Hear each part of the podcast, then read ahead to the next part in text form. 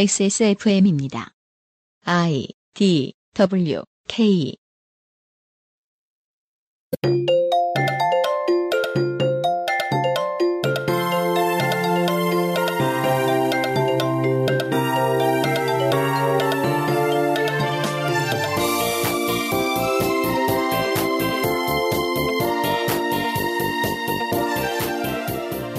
그것은 알기 싫다의 올여름은 이슬람 기본교양으로 채워드리고 있지요.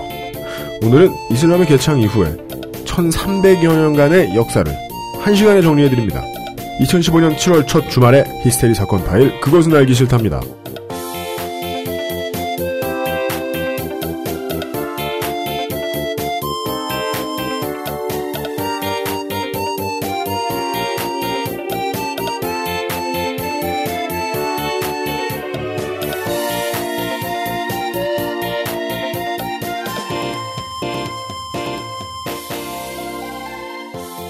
지구상의 청취자 여러분 조금만 더 계시면 전 세계가 다 주말입니다.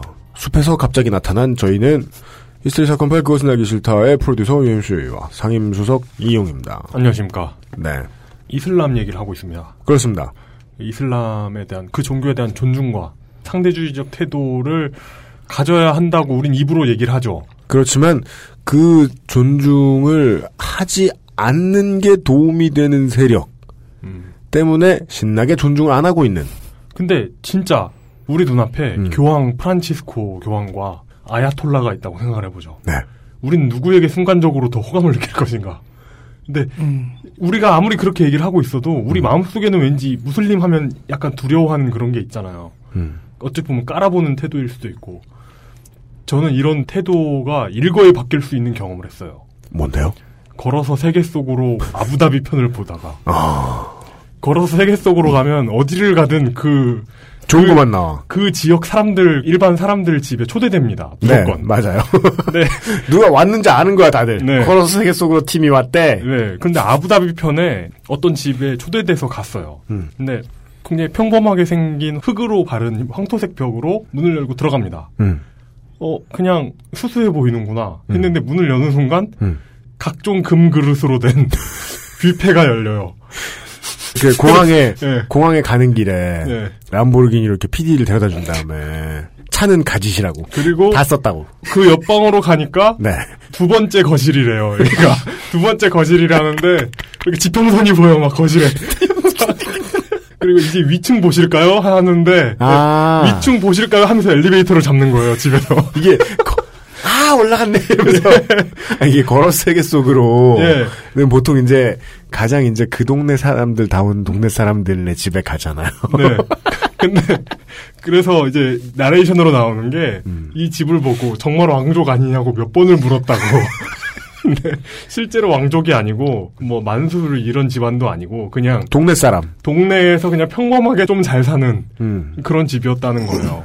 뭐 아부 슈퍼 이런 데 운영하고 계신 자영업자. 그런데 그 앞에 음. 모스크가 작은 게 나오고 그 뒤에도 뭐 모스크 같은 게 나오는데 아무래도 종교적인 나라다 보니까. 음. 근데 앞에 모스크가 나왔을 때 내 태도와 음. 그 집을 본 뒤에 나오는 모스크를 봤을 때 내 태도가 내 종교 같아. 내 스스로 달라져 있는 거예요. 아하. 네, 그렇습니다.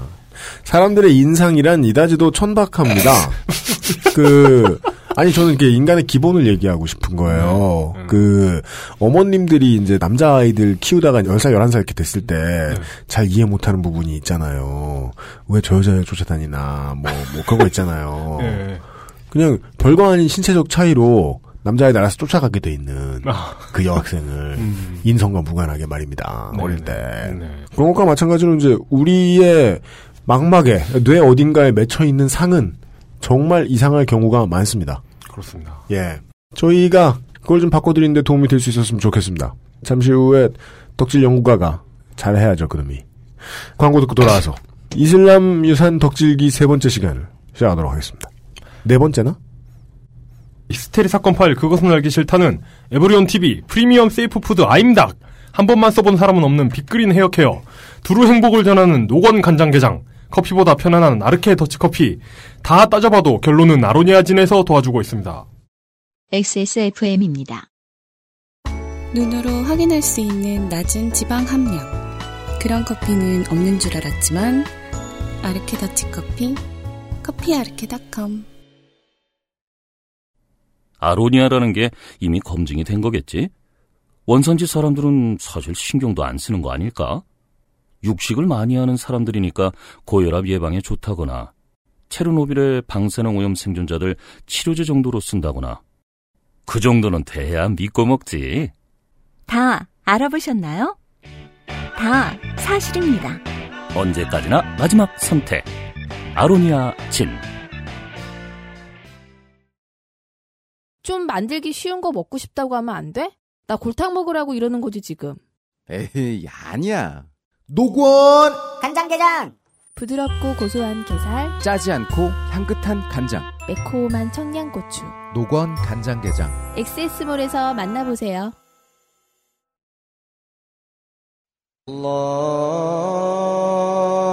الله أكبر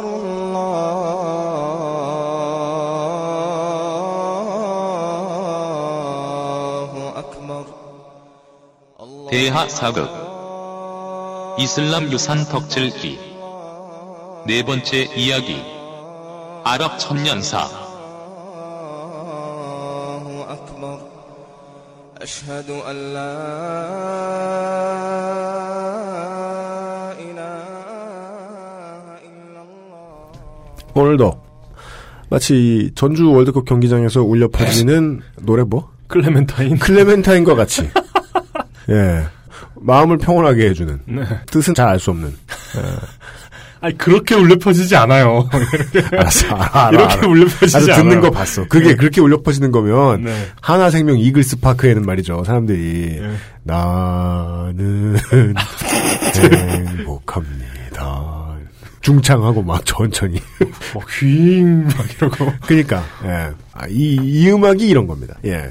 사람을 그냥 가만히 있다가도 평화롭게 해주는 아잔 소리와 함께 숲속에서 호련이 나타나는 카인 홍성갑 덕질 연구가께서 두 주만에 나와주셨습니다. 네, 안녕하세요. 마음이 평안해지면서 기도를 하고 싶어졌어요, 잠깐. 아 진짜요? 오늘도 이용의 돌발 질문 잘 넘길 수 있기를. 아 그렇죠. 예. 우리 저 홍성갑 덕질 연구가는 아잔이 나오죠? 네. 기도를 해요. 진짜? 음. 못 봤어요? 아니, 바로 앞에서 그러고 있는데 못 봤어요? 아, 그, 실제로도 기도를 하긴 하는데. 네. 아, 조는 줄 알았지. 아, 이씨. 그 순간에 이렇게 집중적으로 네. 인텐스 슬립 그런 줄 알았어요? 예. 근데 오늘은 약간 좀 내용이 달랐죠. 아그 지난주처럼 속수무책으로 당하지 않게 해달라. 이슬람 덕질 연구관 말이죠. 대체 무슨 컴플렉스가 있기에 여러 가지 측면에서 물뚱님이 하시는 걸 다 따라하고 있어요. 네. 시작부터 AS가 적혀 있네요. 대본을 보니까. 지난, 참 AS 할 만큼 들은 분이 계시다는 것도 전 사실 신기하긴 한데. 아 근데 어? 이런 근데 몇 가지 이제 싸우자. 그 사- 여러분의 이제 이야기를 보면 네. 제대로 듣지 않았다는 것도 알 수 있어요. 근데 예를 들어 트위터에 칼리토 8293님 화성 히어로즈 혹은 넥센 히어로즈 네. 우리 그 숲에서 나타나는 대타 있잖아요. 타점을 내고 숲으로 사라지는 네. 외야수 홍성갑 선수의 등판 사진에 대고 이슬람 취재 안함 이렇게 반말 찍찍. 그, 하여간 여기서 알 수 있는 건 들으셨는지는 알 수 없다 열심히. 어릴 때 저랑 동명이인인 사람을 딱 한 명 봤어요. 역술가였어요. 아 그래요? 그래서 역학협회 뭐 어디에 뭐 당선됐다 음. 해갖고. 그 또 다른 게 역덕이네요. 정말. 화환이 그 점집이라고 해야 되나 사무실이라고 해야 되나 네. 그 앞에 있는 걸 어릴 때 지나가다 본 게 처음이자 마지막이었는데 음. 어, 두 번째가 나타났죠. 아 홍성갑 선수. 음. 네. 홍성갑 선수에게 분명히 누군가는 음. 팟캐스트 같은데 나오지 말고 훈련이나 열심히 해라 이러면서 욕하는 분 분명히 계실 거예요. 아니 혹은 뭐 그러니까 방송 잘 듣고 있다라는 네, 말하거나. 네. 그러니까 예명을 썼어야 됐어. 홍갑성 덕질 연구가께서 나주셨습니다. 아 AS가 왜 이렇게 있냐 네. 지적해 주시는 건 그렇게 많지가 않은데 아까 내가 기도를 드렸다 했잖아. 네. 아, 이용의 돌발 질문을 들으면은 깨달음이나 회한 같은 게 찾아와요. 왜, 왜요? 난 왜 저걸 궁금해하지 않았지? 아 그런. 예. 음. 그리고 대답하지 못하는 내가 너무 미운 거야. 아. 자괴감이 들고. 어, 그 다음부터 그러면 어떻게 마사오님처럼 세상 모든 영어 약자만 나오면 다 알아다가 지금- 무조건 읽고. 솔직히 말할게요. 비슷해요. 나 여기 와가지고 음. 계속해서 혹시나 나올 수 있을 것 같은 아. 예상 문제를 도출해가면서 그 여- 지금 보여? 네. 아, 이 어, 출연자들이 볼펜으로 옆에다가 이렇게 써놨어. 이용에 대해 느끼는 긴장감이란 이런 거군요. 아, 이, 이- 이- 내가 이런 존재였나? 그래서 지금 기대하고 있어요. 제발 내가 골라놓은 이 예상 질문에서 나오기를. 오늘은. 근데 그건 마치 여자친구와 이제 싸워야 돼서 통화를 하는데 내가 답할 수 있는 것만 물어주기를 이렇게 기대하는 것과 동일한 수준의 멍청한 생각이다. 네, 그래서 일단 한번 가볼까요? 지금 아까 들으셨던 오프닝 아잔을 UMC가 골라온 거는 미국의 어느 유대계교인가 하여튼 교회에서 되게 잘생긴 청년이 압둘 와하브 벤 유세프라고 네, 음. 네. 부르는 건데 제보가 왔어요. 배우고요. 음. 아, 진짜요? 필로그래피에는 그 드라마 쪽에서 많이 하신 것 같더라고요. 로앤오더. 로엔오더에 나오세요? 네. 그러니까 음. 그 외에도 되게 많이 나왔는데 뭐 CSI에도 나오고 아랍계 계열 캐릭터가 나올 때 이분을 좀 음. 그 바닥에 자주 제일 쓰는 잘 나가시는 분이네 그러면. 알제리계고 네. 나이는 형과 동갑이래요. 나이가 나랑 동갑이야? 어, 되게 잘생- 79년생. 되게 잘생겼는데? 어. 하긴 나랑 동갑이라고 꼭 못생겨야 되는 건 아니잖아. 나 왜 이런 질문을 해? 내, 내 나이임에도 불구하고 되게 잘생기셨더라고요. 혹시나 찾아보신 분들은 어, 되게 잘생긴 남자가 볼에 한 손을 딱 대고 알제리 안 가. 이걸 부른 분은 알제리계 미국 배우인 압두로와합 벤 유셉. 이 볼에 한 손을 대는 건 치통이 있으시기 때문 아닐 거 아닙니까? 왜 그러신 거예요? 발성을 위한 거 아니었어? 아 진짜? 그 우리나라 아저씨들이 이런 이렇게 저- 노래방 저- 갔을 때 귀에 이렇게 손가락 대고 이렇게 하시는 것처럼? 그 아저씨만이 어 아니고 연습할 때 뭐 많이 그러잖아요. 진짜? 난 안 해요. 안 그래도 내 목소리 듣기 아, 싫은데 랩은 뭘. 원래 그렇게 안 하지. 걸어서 세계 속으로 그 집, 그 집안에 엄청 화려하게 쓴 코란도 있는 거예요. 음. 금으로 쓴 것 같은. 금쿨 금쿨한 그, 그 쿠란을 이렇게 읽어주는 거예요. 이런 거랍니다 하면서 읽어주는데 사람들은 우리가 천막에 살거나 이럴 거라고 생각하지만 우리도 문명화됐어요 이러는 거예요. 문명화 같은 소리 하고 있네. 문명- 그거 시빌라이즈드가 아니까 빌리어네어라이즈드 뭐 이렇게 된 건데. 그러니까요. 백만장자화. 트릴리언아이즈드잖아요. 그, 러니까 빌리언 달러로 뭘 해 그 집에서. 자, 갑자기 그게 생각나. 네. 저의 실수 제가 잡아낸 실수인데 음. 두 개가 있어요. 이슬람 인구가 16억이고요. 네, 16억. 시아파는 그 중에서 한 2억 가량, 그러니까 10% 정도? 음. 그리고 순리파가 13억 가량. 그럼 남는 1억을 전후해서 왔다 갔다 하고 있는 숫자는 그냥 뭐 자투리, 소수 종파들. 아, 뭐 신천지 시아파, 그쵸, 그쵸, 그쵸. 네, JMS 순위파. 뭐. 음. 그리고 또 하나 실수한 거는 2차 내전이라는 용어를 혼동해서 썼더라고요. 알리와 무아위아가 대결했던 내전은 1차 내전의 후반전이고 역사상으로 2차 내전이라고 하는 거는 이제 후세인 이븐 알리와 야지드 1세 즉 1차 내전에서 싸웠던 사람들의 2세들이 싸운 내전이죠. 물론 이 내전도 이제 후세인이 지고서 이후에 또 다른 사람들이 이제 이어받아서 12년을 끌어요. 네. 그 12년짜리 긴 내전이 아랍 혹은 이슬람의 2차 내전이라고 부르고 음. 어, 예, 제가 좀 혼동해서 사용을 했습니다. 음, 알겠습니다. 그리고 이용이 질문한 거 네. 초기 이슬람 제국은 왜 이렇게 잘 싸웠나? 네. 그 우리의 광고주 황야의 일인님께서는 이게 지금 간접 광고를 당하시려는 건지 아니면은 정말이지 이슬람에 대해 하고 싶은 말이 너무 많아서인지 둘 다인 것 같은데 후자가 한 95%쯤 돼요. 하시고 싶은 말씀이 많으세요 네. 우리 광고주께서 이슬람에 대해서. 그렇죠. 음. 어, 이분의 얘기는 뭐 신앙의 힘이다.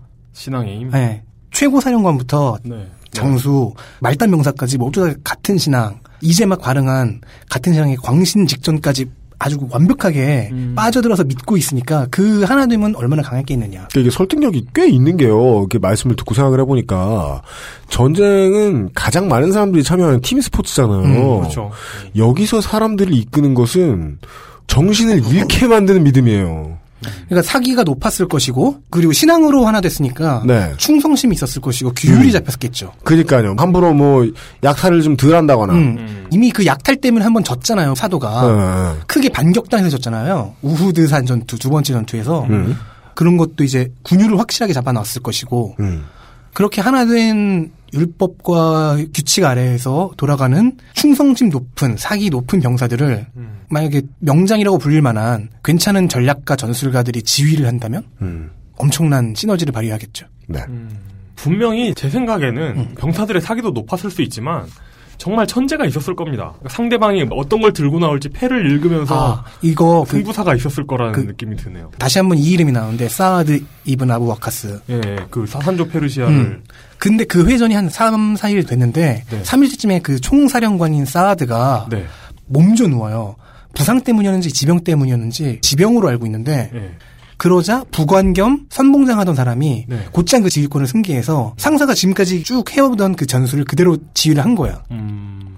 난 천재보다는 천재 바로 밑이라고 해야 되나? 하여튼 명장들이 여럿 있었기 때문에 음. 그들이 어떤 이제 서로 나 잘났다 나 잘났다로 주도권 싸움 같은 거를 좀 덜 했고 음. 사실 이때 당시 우마이야 왕조까지의 전과들을 설명하는 역사서에선 이런 얘기가 좀 많이 나와요. 단합, 단합. 단결력. 음. 그러면은 뭘 시사하는지 알 수 있겠죠. 음. 그 다음에 예스는 뭡니까? 아이샤가 알리를 싫어한 이유를 정치적, 종교적으로 해석한 거를 찾아봤어요. 음. 권위 싸움이었다라는 해석이 사실 지배적이더라고요. 음. 발냄새가 아니라 예. 그렇지 누가 뭐 반응되겠냐 설마 바보야 그 말 믿어? 아이샤는 아홉 살에 이제 시집을 가서 네, 사도에게 미래의 율법학자로 사실상 영지 교육을 받았잖아요. 그렇지요. 사도의 아내로서 자기의 권위가 매우 크다고 생각한 거예요. 그러니까 알리가 비록 칼리파지만 너도 나한테 좀 배워야 되지 않겠니? 음. 가 된 거지. 근데 알리 입장에서 나는 칼리파고 그리고 나도 최초의 무슬림인데 음. 나보다 입교도 늦은 게 어디서 날 가르치려고 들어. 나보다 나이도 적은데. 라고 생각했던 거죠. 그게 이제 가고 가고 가다 보면은 진행돼서 서로의 경멸까지 간 거예요. 알겠습니다. 네, 아이샤의 패배를 기점으로 해서 이슬람에서 여성의 사회적 참여가 끊겼다라는 분석도 있습니다. 낙타전투 이전에는 뭐 하디자나 아이샤 같은 사람들이 있었는데 그 이후에는 그런 사람이 없었다. 네. 제일 이해 안 되는 부분이 그, 그 부분이죠. 그게 1300년을 이어져? 어, 진짜. 그 1300년이라는 시간의 간극이 예. 음. 너무 비현실적인 거예요. 여기 아. 그 이슬람교에서의 1300년이라는 시간이. 네. 그러니까 무슨 이 얘기는 뭐같냐면 1300년 전에는 조던 시리즈가 얼마였다 이런 말을 듣는 것 같은 거예요. 그러니까 진짜 그런 게 있는 거지. 아직도 막 백제 부흥 운동을 하고 있는 거죠. 막 사람들이 예. 어디선가. 어디선가 하시는 분들이 있을 거예요. 조심. 아 진짜? 네. 이런. 그리고 이용이 질문했던 것 중에 알리의 아이샤의 군 근거지는 어디였냐? 예. 내 친구의 무아위아의 근거지도 알려드릴게요. 네. 알리의 근거지는 지금 이라크의 도시 쿠파입니다. 쿠파. 예, 여기가 헤지라 때 설립된 도시예요. 무슨 소리인지 알겠죠? 뭐 모르겠네요. 아, 이 운마들이 만든 도시라는 얘기죠. 헤지라 때 생겼다는 것은. 그리고 아이샤는 신학을 이끌고 있었으니까 메디나에 있었고 음. 무아위아는 시리아 총독이었으니까 시리아의 중심지인 다마스쿠스. 음. 네. 그래서 이후 무아위아는 여기를 자기 제국의 수도로 삼습니다. 그렇군요. 되게 사소한 건데 어떤 분들은 가끔씩 시아파가 알리를 죽인 거 아니냐라고 오해를 하셨는데 네. 알리를 암살한 그 급진파는 카리지 혹은 하와리지라고도 불리는데 이 뜻이 그냥 이탈자라는 뜻이에요. 음. 음. 암살하고 튄 거죠. 음. 레니게이드 뭐 이런 뜻인가요? 이교도? 아, 그거랑은 이교도까지는 차이가 아니고 그러니까 있죠. 도- 이스케이퍼? 어. 어. 토끼인자. 어. 이들이 무아위아의 사주를 받았다는 설도 꽤 설득력 있게 제기돼요. 음. 네. 뭐 이 정도? 네. AS는 이런 AS가 있었답니다. 그리고 오늘은 아 역사 덕질의 진수 어, 연표 훑기 이게요 그 역사책 한참 재밌게 볼 때는요 연표만큼 재밌는 게 없어요. 그렇습니다. 네. 하지만 어떤 이게- 사람에게는 공포죠. 아니, 그러니까 그니까, 그런 전제를 잘 들어야지. 역사를 싫어하는 사람들한테는요, 다 싫은데 연표가 제일 싫어요. 네. 그 제가 사마천 사기를 번역본을 거의 다 훑지 않았습니까? 뭐, 원본을 훑었겠습니까? 네, 원본은 네. 읽을 수도 없죠. 네. 한 두 글자 읽을까요 전체에서? 그런데 사기. 네.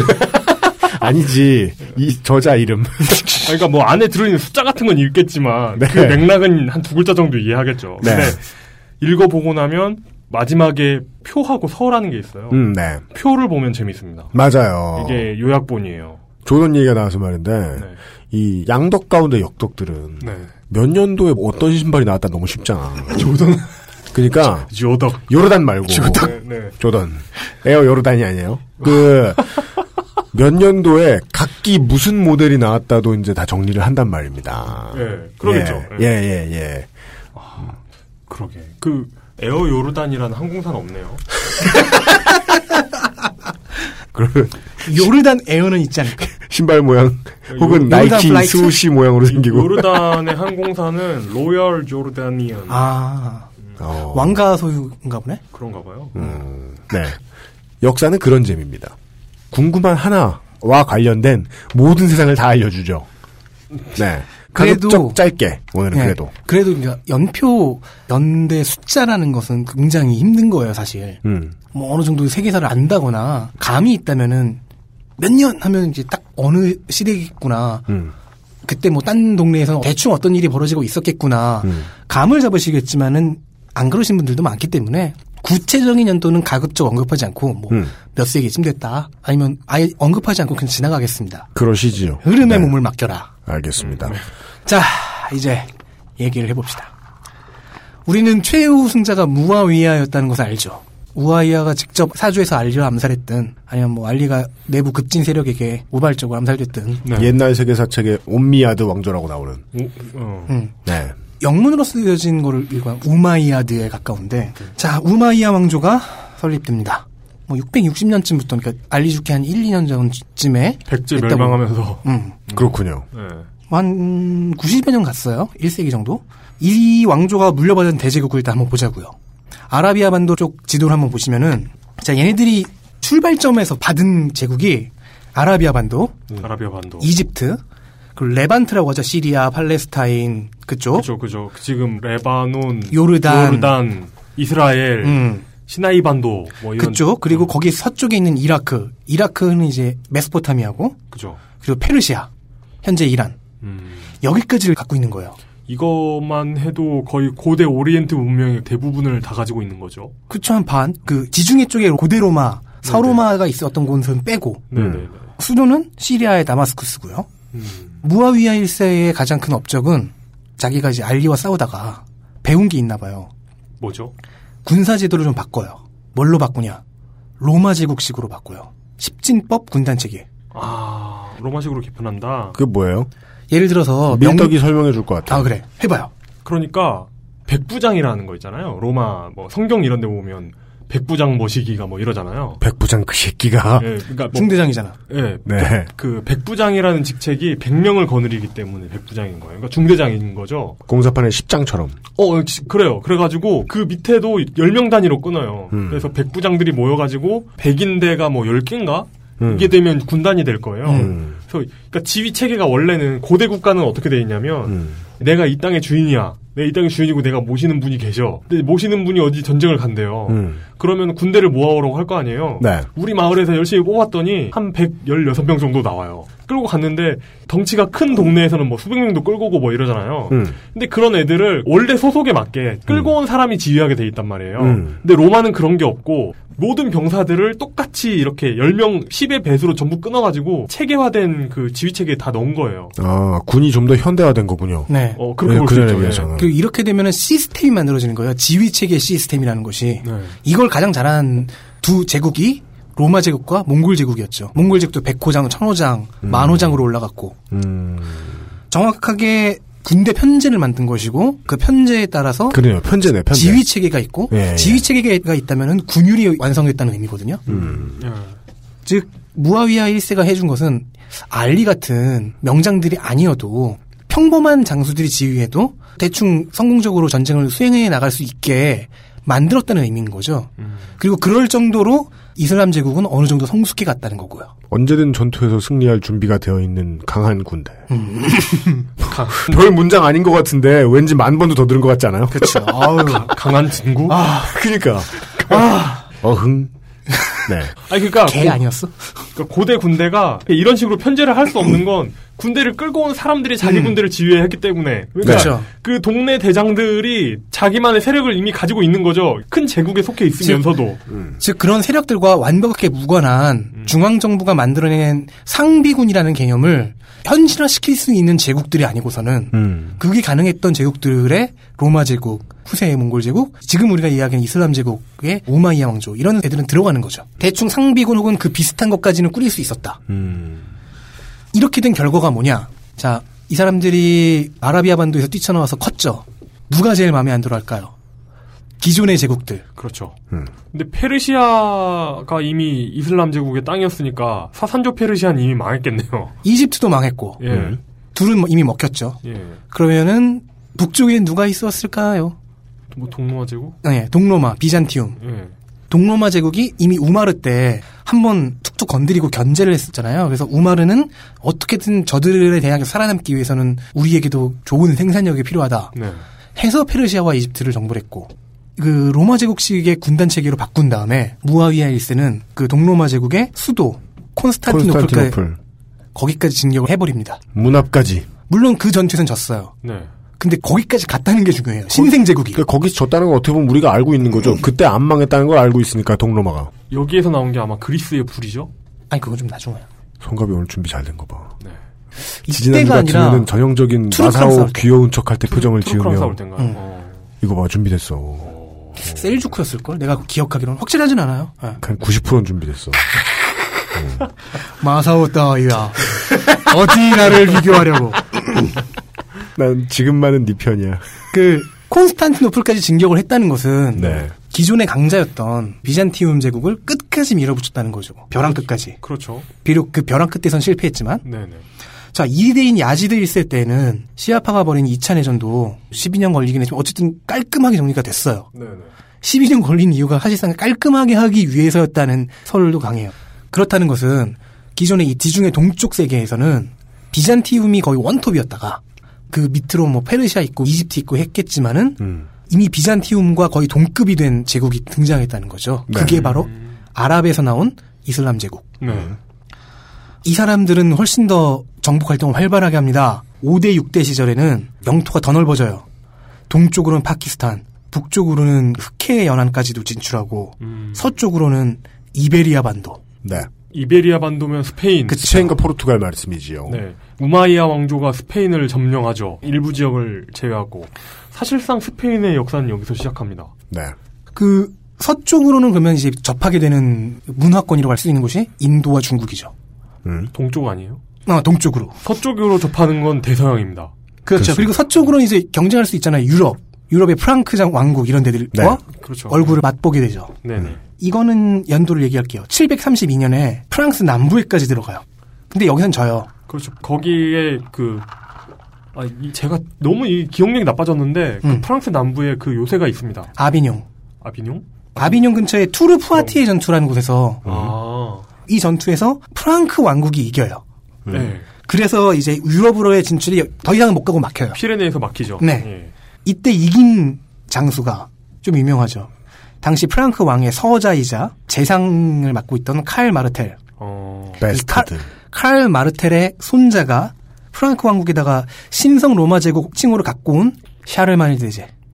카롤링거 왕조 프랑크 왕국의 2대 국왕, 종종 카롤루스 대제라 표기되는 샤르마뉴는 재임 기간 동안 중서부 유럽과 이탈리아를 정복하며 신성 로마 제국의 황제직을 얻었고 라틴 문화가 집대성된 시기인 카롤링거 르네상스로 인류에 공헌한 인물입니다. 정복 사업으로 이름난 군주인지라 이슬람 제국과도 여러 번 맞붙었는데 피레네 산맥을 넘어 이베리아 반도 정벌을 시도하다가 8세기 말 실패를 거듭합니다. 이 이야기를 유럽의 시선으로 표현한 서사시가 롤랑의 노래입니다. 아, 진짜? 샤르마뉴 전이구나, 지금이. 네, 음. 샤를마뉴 대제의 할아버지가 왕의 장자는 아니고 허자역이긴 했지만 네. 어쨌든 프랑크 왕국의 재상으로서 총사령관을 맡고 출전해서 10대 칼리파가 보냈던 우마이야 왕조의 군대를 무찌는 데 성공한 거죠. 네. 음. 역사적인 겁니다. 네, 네. 세계사에서 나올 거예요. 유럽 역사 얘기할 때. 그러니까 뭐이 정도 생각하시면 편할 것 같아요. 대충 이제 그 셀로판지 같은데 이 지중해를 중심으로 한 세계, 즉 6, 7세기 전까지의 세계죠. 그 세계의 지도를 이렇게 셀로판지에 얹어놓고 대충 그려보면 페르시아, 로마, 이슬람 제국의 순서다. 그 패자는. 네. 예. 그리고 로마가 가장 큰 패권을 확립했고 다시는 없을 지중해를 그냥 제국의 내해로 만들었던 음. 그런 그렇죠. 업적을 지중해를 했잖아요. 제국의 내해로 만들었던 나라. 그 다음 왔던 최강은 이 이슬람 제국이었어요. 음. 그렇죠. 최소한 지중해의 반을 먹은 거죠. 최고이자 최후의. 그 유라시아 서방구 쪽에서 이 이슬람 제국이 정복하지 못한 그 세계 도시 문명의 음. 중심이 되는 세계 도시는 거의 뭐 콘스탄티노플하고 로마밖에 없는 아, 뭐, 동쪽으로 쭉 가면 장안도 있긴 하죠. 아 그러니까 서쪽에서 아, 서쪽에서. 네. 그렇죠. 네.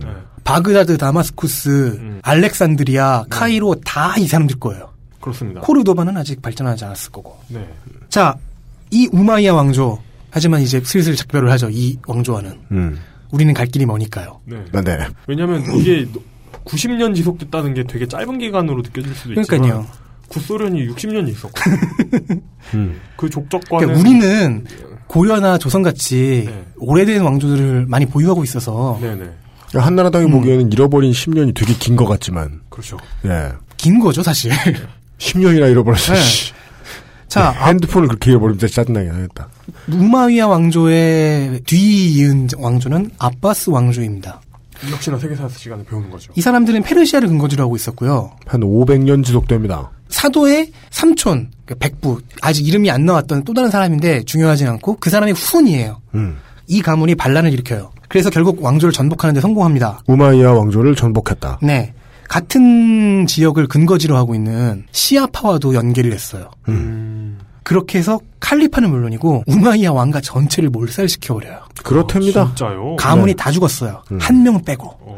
그 한 명이 살아남아서 이베리아 반도로 튀고요. 여기서 후기 우미야드를 창건합니다. 근데 이제 칼리파 칭호를 못 쓰고 에미르 칭호를 써요. 에미르면 토후죠? 토후. 뭐 제후 정도죠. 네네네. 왕까지는 갈 수 있죠. 아. 번역을 한다면 왕까지는 갈 수 있겠죠. 대군. 유럽식으로 치자면 프린스 정도? 대공, 대공. 후작 이런 어. 식으로. 에미르는 그런 거다. 칼리파는 왕이고. 음. 뭐 에미르는 뭐 추장도 추장도 에미르예요. 그렇게 할 수는 있어요. 음. 그 아빠스 왕조의 수도는 페르시아니까 바그다드입니다. 네. 세계 수도. 세계 수도 바그다드. 네. 그리고 정권을 잡고 칼리파를 승계할 수 있게 도와준 음. 시아파는 열심히 박해봤습니다. 아, 진짜? 예, 예. 아마 이 무렵이 13번째 전사의 시간적 배경이겠죠. 자, 이 아파스 왕조가 우리 역사에서는 동아시아 역사에서는 가장 교류가 컸을 거예요. 일단 이 친구들은 이제는 세계 제국이 됐으니까 국제적으로 놉니다. 프랑크 황콘 이제 샤르마느 대제가 집권해서 한창 전성기를 이루고 있어요. 그럼 이 두 왕조의 공통된 적은 후기 우마이아죠. 그렇죠. 예. 가- 그러니까 둘이서 같이 연계도 하고 즉 유럽과 교류를 했다 는 거죠. 동쪽으로는 인도 중국과도 싸우기도 하고 교역도 하고 음. 당시 중국은 당나라였어요. 당제국. 네. 당이 아마 중국 역사에서 가장 국제적으로 놀았던 왕조일 텐데 그렇죠. 이때쯤에 이제 비단길 그러니까 중, 저 국제적으로 털린 청은 제외. 응. 실크로드가 이제 한창 발달하고 했던 때잖아요. 예. 딱 풍짝에 맞아 떨어지죠. 지금 이때가 몇 년도죠? 한 8세기 후반 8세기 후반. 음. 네네. 아빠스 왕조가 750년에 설립됐으니까 네네. 그러면 이제 어떻게 되냐? 동쪽으로는 중국까지, 인도를 거쳐 중국까지, 서쪽으로는 프랑스, 즉 현재의 프랑스인 프랑크 왕국까지 네네. 이걸 이어줄 수 있는 대제국이 된 거예요. 그러면 그 중심에 있는 수도 바그다드는 엄청난 도시가 되는 거죠. 네. 그렇습니다. 그, 그걸 참, 한국 교과서, 저 다른 나라 교과서 본 적 없으니까 말이죠. 한국 교과서는 어떻게 신기하게 그렇게 그 서사를 잘만 빼먹어요. 유라시아가 세계라고 보던 시절에 한가운데엔 누가 있었느냐. 매우 오랜 시간 동안 바그다드가 있었다. 애초에 이 제국을 일군 시조들은 아라비아 반도에서 여기저기에 있는 산물들을 왔다 갔다 하면서 중개무역으로 먹고 살던 부족사회의 사람들이었는데 네. 음. 이걸 이제 제국의 단위로 하니까 우스만이 만들어냈던 그 재정 체계가 미친 듯이 폭발하는 거죠. 음. 엄청난 부가 생긴 거야. 중계 제국. 어, 이때 751년 탈라스 전투가 탈라스 전투보. 탈라스 전투가 일어납니다. 아 그냥 751년에 예, 그 중국사 배우면서도 배우는 거잖아요. 예. 그래서 고선지와 아빠스 제국 예. 및 음. 연합군들이 전쟁을 해서 각 나라가 아주 크게 털리는 음. 네. 고구려의 중국 장군이었던 고선지의 달패. 네. 네. 일부 이제 그 환계의 매니악들은 고선지 장군이 사실은 소속이 어, 조선이었다. 어, 이렇게 말씀하시는 분인데, 아, 그거는, 근데 이- 그분이, 그, 고선지 장군이 TV조선의 PD라고 하는 것보다 더 허황됩니다. 아, 이 무렵 그 당나라 내부에서는 이민족에서 흘러와가지고 성공한 절도사들이 많았거든요. 네. 네. 그 중에 한국계도 몇 명 음. 있었어요. 그렇죠. 굉장히 훌륭한 환조밀이죠. 그 어쨌든 간에 네네네. 환조비로. 매우 훌륭한. 자, 환- 그저 환도해요. 동쪽 동쪽 끝에 만. 그 모두 환도, 환도. 그만해. 알았어. 아, 요새 내가, 아는, 이호한테 승질을 못 내겠어. 내가 아는 조미료는 그밖에 네, 없거든. 자 동쪽 끝에서 그 만주쯤에서 활동하던 만주 출신의 장군이 네. 음. 패한 곳이 대충 고비 사막쯤이잖아요. 그렇죠. 그리고 그게 서쪽 끝 거의 지중해쯤에서 온 장군들하고 싸워서 진 거 아니에요. 네. 그 이게 바로 스케일을 생각해봐요. 이 전투가 바로 지금 스탄 들어가는 수많은 나라들이 네. 이슬람을 믿는 거하고 밀접한 연관이 있는 사건입니다. 네, 그 지역의 부족들 국가들은 스탄 보는 거죠. 들어간 나라. 네. 이야, 당나라를 이겼어. 당나라를 이겼어. 음. 거기서 불교가 몰락하죠. 네. 아, 이지방에선. 물론, 물론 이제 그쪽 동네의 서쪽 끝에 있던 나라들은 와 당나라라는 나라가 있어 라고 그렇죠. 놀랐겠죠. 수많은 사람들이 그렇게 생각했죠. 아, 그렇게까지 놀라진 않았죠. 있다는 건 알아요. 왜냐면 한나라 때도 다니니까 네. 예. 뒤져보다 보면은 비단길의 시초는 그때 한나라 때잖아요. 음. 교역은 하니까 로마 쪽에서 흑인 노예들도 좀 들어왔다는 정황이 근데, 있고 근데 그래요. 그건 있어요. 그 대원열전이라는 사기의 책을 읽어보면 예. 장건이 거기에 갑니다. 그 파르티아 왕조에 갑니다. 음. 네. 근데 한나라 때였는데 거기 가면 사람들이 너 진나라 사람이구나라고 말해요. 네. 아 진짜요. 음. 예, 그러니까 한나라 사람한테 저 멀리에 그런 나라들이 어, 그런 문명이 있다는 건 알아요. 있다는 건 소문으로 하지만 알아요. 우리 세계는 아닌 거예요. 어, 어, 어. 그러니까 중국 사람들이 거기 가서 이제 장사를 하잖아요. 길이 음. 열렸으니까. 장사를 하면서 한나라 사람이라고 하면 모르니까 우린 진나라 사람이야라고 말하고 다닌 거예요. 아. 그래서 이게 더 서쪽으로 가가지고 차이나가 된 거예요. 친 친이 음. 차이나. 그리고 시간이 지나서 이제 아빠스 왕조는 당나라와 짱을 뜨고 음. 당나라와 교역하고 심지어는 고려의 병란도 항해까지 그 상인들이 들어옵니다. 그렇습니다. 생목인들 이 그래서 병란도 국제시장. 중국, 고려, 일본 쪽에서는 네. 이 아빠스 왕조를 이렇게 부릅니다. 대식국. 그게 아빠스 왕조예요. 뭘 많이 먹는다는 뜻이 아닙니다. 정확한 어원은 저도 잘 모르겠어요. 네. 그러면 이제 어떻게 되느냐. 아빠스 왕조와 그 수도 바그다드에는 세계 각지에서 온 산물, 지식, 중요한 거죠. 산물만 오진 않을 거 아니에요. 그래서 참 이 물류라는 건 정말 철학의 끝자락이 있어요. 맨 꼭대기에. 그러다 보니까 여기는 학문과 문화가 폭발해버립니다. 예, 엄청난 네. 그- 그렇다는 테크트를 타요. 거예요. 이게 마치 오늘날의 그 이비자 같은 거예요. 아 이비자. 그러니까 촌 그냥 군락이로 사는 촌동네 어민들. 네. 근데 거기에 온 세계의 클럽 문화가 다 모여 있거든요. 예. 네, 그렇죠. 정말 거대한 클럽에서 오만 왕족 및 잘 나가는 연예인들이 다 온단 말이죠. 유럽의 제주도. 이 아빠스 왕조에서 유명한 군주가 문명 4편과 5편을 해보신 분들 하룬 알 라시드입니다. 어. 오, 이 형은 모르겠는데. 오 아, 하수라. 확장, 확장팩을 안 해서 그러나? 아니야 확정팩이 아니라 기본 군주예요. 아 진짜요? 아랍의 기본 군주예요. 살라딘인데 포에서는? 아니 살라딘 말고 또 있어요. 그리고 아, 5편에서는 유일한 군주가 하룬 알 라시드예요. 아 그렇구나. 알 라시드 5대 칼리파고요. 이때가 최고 전성기입니다. 어. 아빠스 왕조의 5대 칼리파. 자, 여기 얘네들이 끌어모으고 여기저기 중계를 했을 상품들을 딱 생각을 해보죠. 일단 종이가 있죠. 중국에서 종이, 비단. 음. 그리고 서쪽으로 가면은 가나가 있는 곳에 지금의 가나와는 별로 관계가 없지만 가나 제국이라도 부르는 와가두 제국이 있었어요. 아프리카에. 가나가의 해변을 황금 해변이라고 부르는데 왜냐면 여기는 황금이 광산까지 들어갈 필요 없이 막 널려 있었거든. 여기는 황금이 진짜 많이 났던 곳이에요. 네. 와가두 제국은 이 황금으로 불을 쌓았어요. 음. 얘네들이 팔 수 있는 상대는 누구겠어요? 사막을 좀 건너가면 다른 제국이 있는데 걔네들이 장사를 좀 한대. 음. 와가두 제국이 황금을 대답한 곳은 유럽만이 아니라 아랍인 거죠. 그러니까 황금 해변이라는 곳은 네. 이제 아프리카의 서쪽 끝이죠. 네. 지금의 가나 해변. 그렇습니다. 가나 그 옆에는 지금 흔히 아이보리 코스트라고 부르는 곳이 있고 코트 디부아. 나이지리아에 시작한 음. 네 그죠 코트디부아르 그쪽에서는 언제나 물산이 풍부하고 훌륭한 학자들이 많았다고 전해지죠. 그래서 거기서 이제 가나 제국이라도 불리는 와가두 제국. 거기서 뭘 팔러 가 인력을 팔러 가든 문화를 팔러 네. 가든 팔러 가 그러면 먼저 이베리아 반도를 지나가는데 거기에 뭐가 있지 않아 왜냐하면 유럽과 이슬람에 관심 바뀌거든. 그렇죠. 근데 이제 거기 가니까 이슬람이 있어. 음. 어느 쪽이에요? 아, 저쪽 이집트 쪽? 가보니 거긴 또 대제국이 있고. 음. 어, 얘네들이랑 교역하면 되겠네. 음. 그래서 이 지역에 뭐 가나 제국, 말리 제국 음. 이렇게 있었죠. 그들로부터 황금을 받아온 거예요.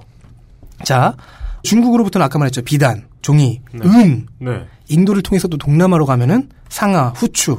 이거 다 돈이잖아. 그렇죠. 엄청난 부를 쌓을 수 있는 거예요. 네. 근데 부만 갖고 왔겠어요? 산물만 갖고 왔겠어? 지식을 갖고 오게 되죠. 음. 이들이 또 접할 수 있었던 지식은 견문을 넓히고 싶은 동네에 똑똑한 애들이 다 모인다. 음. 자, 알렉 색시원들이. 그 알렉산드리아 도서관이 있는 알렉산드리아를 갖고 있었고요. 음. 바로 옆에 비잔티움 제국 로마가 있었고요. 음. 네. 로마의 후예지만 사실상 로- 로마죠. 그 로마예요. 예. 그리고 페르시아를 갖고 있었고요. 네. 중국 인도와도 교역을 했고요. 그렇죠. 그리고 서아프리카에 있는 가나와도 교육을 하고 있었고 네. 여기서 모인 지식들이 총 집대성이 되고 있는 거예요. 음, 그러면 이제 국력과 학문의 측면에서 이미 비잔티움을 뛰어넘게 되는 거죠. 그 전까지는 1인자였던 비잔티움이 2인자로 굴러떨어집니다. 음, 음. 바그다드에 뭐가 있었냐면요. 공공병원이 있었어요. 진주에는 없는. 그리고 이때 교육 시스템이 완성이 됐고요. 대학이라든가 이런 것들. 네. 그렇죠. 천문대도 있었어요. 그러니까 대학이 아프리카가 전해준 중요한 음. 수출품이라고 하죠. 로마와 아프리카에서 네. 음. 아, 로마에도 사실 교육 시스템이 조금 떨어졌을 텐데 가나 말리 이쪽에서부터 그렇죠. 대학이라 그러니까 선진- 대학이라는 것이 있다. 당시에 가장 선진했던 도서관 문화와 대학 교육 시스템 이 아프리카에서 건너 들어왔는데 북아프리카와 서아프리카에서 예, 예. 그러니까 이런 것도 있다는 걸 생각해 보죠. 공공병원, 의학이 있다는 얘기예요. 음. 네, 그리고 천문대, 기상학 이때는 뭐 점성학 수준이었을 수도 있는데 음. 그런 것들이 있다는 거예요. 이러다 보니까 아랍은 단순히 이제 아라비아 지방만 지칭하는 게 아니라 좀 더 이제 넓게도 지칭할 수 있는 거죠. 아랍 문명권이라는 단어도 쓰일 수 있게 됩니다. 그렇습니다. 예. 네. 이때 발전한 인간 문명의 시초로랄까? 그걸 우리도 지금 겪고 있어요. 뭐죠? 첫 번째는 수학입니다. 알게브라. 알게브라. 대수학. 아. 지금 수학하시는 분들 아, 어. 대수학의 시작은 네. 물론 제대, 사투리인 줄 알았어요? 어, 제대로 된 대수학은 유럽에서 만들어지만은 그것의 단초를 제공한 사람은 알 콰리즘이 정확한 이름은 무함마드 이븐 알 콰리즘이라고 하는 페르시아 수학자입니다. 지금 우리가 쓰는 사칙 연산 있잖아요. 네. 더하기, 빼기, 곱하기, 나누기 이걸 정리했고요. 불쌍놈. 방정식 풀이를 정리하고 루시퍼. 우리가 쓰는 지금 이 인도 아라비아 숫자 있잖아요. 네. 온 세상에 나쁜 짓은 다 해놨다. 이 사람이 보급한 거예요. 그렇습니다. 멀쩡한 사람이야 네. 뭘 포기자로 만든. 그 대수학이라는 단어가 알게브라인데 우리 이게 알고 이 보면 사람이 처음 쓴 단어예요. 대수학 포기자. 네. 이 사람이 처음 쓴 단어예요. 물론 수학은 많은 분들에게 그먼 나라 이야기죠. 그럼 다른 얘기를 해볼까요? 화학을 뜻하는 단어 네. 아, 근데 알케미. 그, 그 우리가 미지수를 x라고 하잖아요. 네. 근데 x라고 하는 게 그 아랍어로 알 수 없는 것을 뜻하는 단어가 있는데 음. 이 단어의 첫 글자 발음이 스페인어에 없는 발음이래요. 뭔지 까먹었어. 음. 그, 그 단어는 까먹었는데 그나마 제일 비슷한 게 x자였대요. 그 발음이었대요. 그래서 스페인을 통해서 유럽에 수입될 때 될 때 이제 x가 된 거예요. 그러니까 아랍어 발음을 하지 못해서 음. 우리는 모르는 숫자를 x라고 표현하게 된 겁니다. 아 마치 요파시에서 모든 분들이 땡땡씨이듯이. 지금 우리가 방정식을 풀 때 사용하는 방법들의 기본은 이 알 콰리즈미 씨가 네. 이분 알 콰리즘이니까 콰리즘의 아들이신 이 무함마드가 만들었다는 거죠. 인류의 절반을 포기하게 만든. 네. 그 그러니까 다른 얘기를 해보면은 네. 연금술 화학을 뜻하는 단어 알케미. 알케미. 케미. 이거 아랍어에서 왔습니다. 음. 네. 그리고 우리가 좋아하는 마실 거 알코올 알코올. 음. 아랍어에서 왔습니다. 네. 대부분 알자가 들어가는 거는 알리바이 뭐 이런 거만 아니면 알까기. 알모스트. 이쪽에서 온 것들이에요. 특히 알모스트.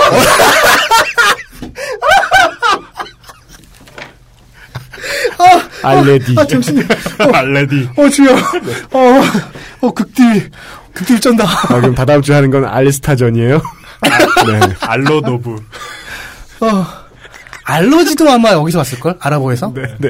그런 식으로 우리가 사용하는 영어 단어 중에 상당수가 라틴어긴 하지만 네네. 그렇지 않은 것 중에 또 상당수가 아랍어에서 왔어요. 네. 뭐 사람 공부시키는 건 주로. 네. 예. 그렇다는 얘기 뭐냐면은 그게 왜 어원이 됐겠냐. 이거를 뭐 처음으로 연구했다거나 처음으로 뭐 정립했다거나 정리를 했다거나 하는 사람들이 아랍인 학자들이었다는 거죠. 네.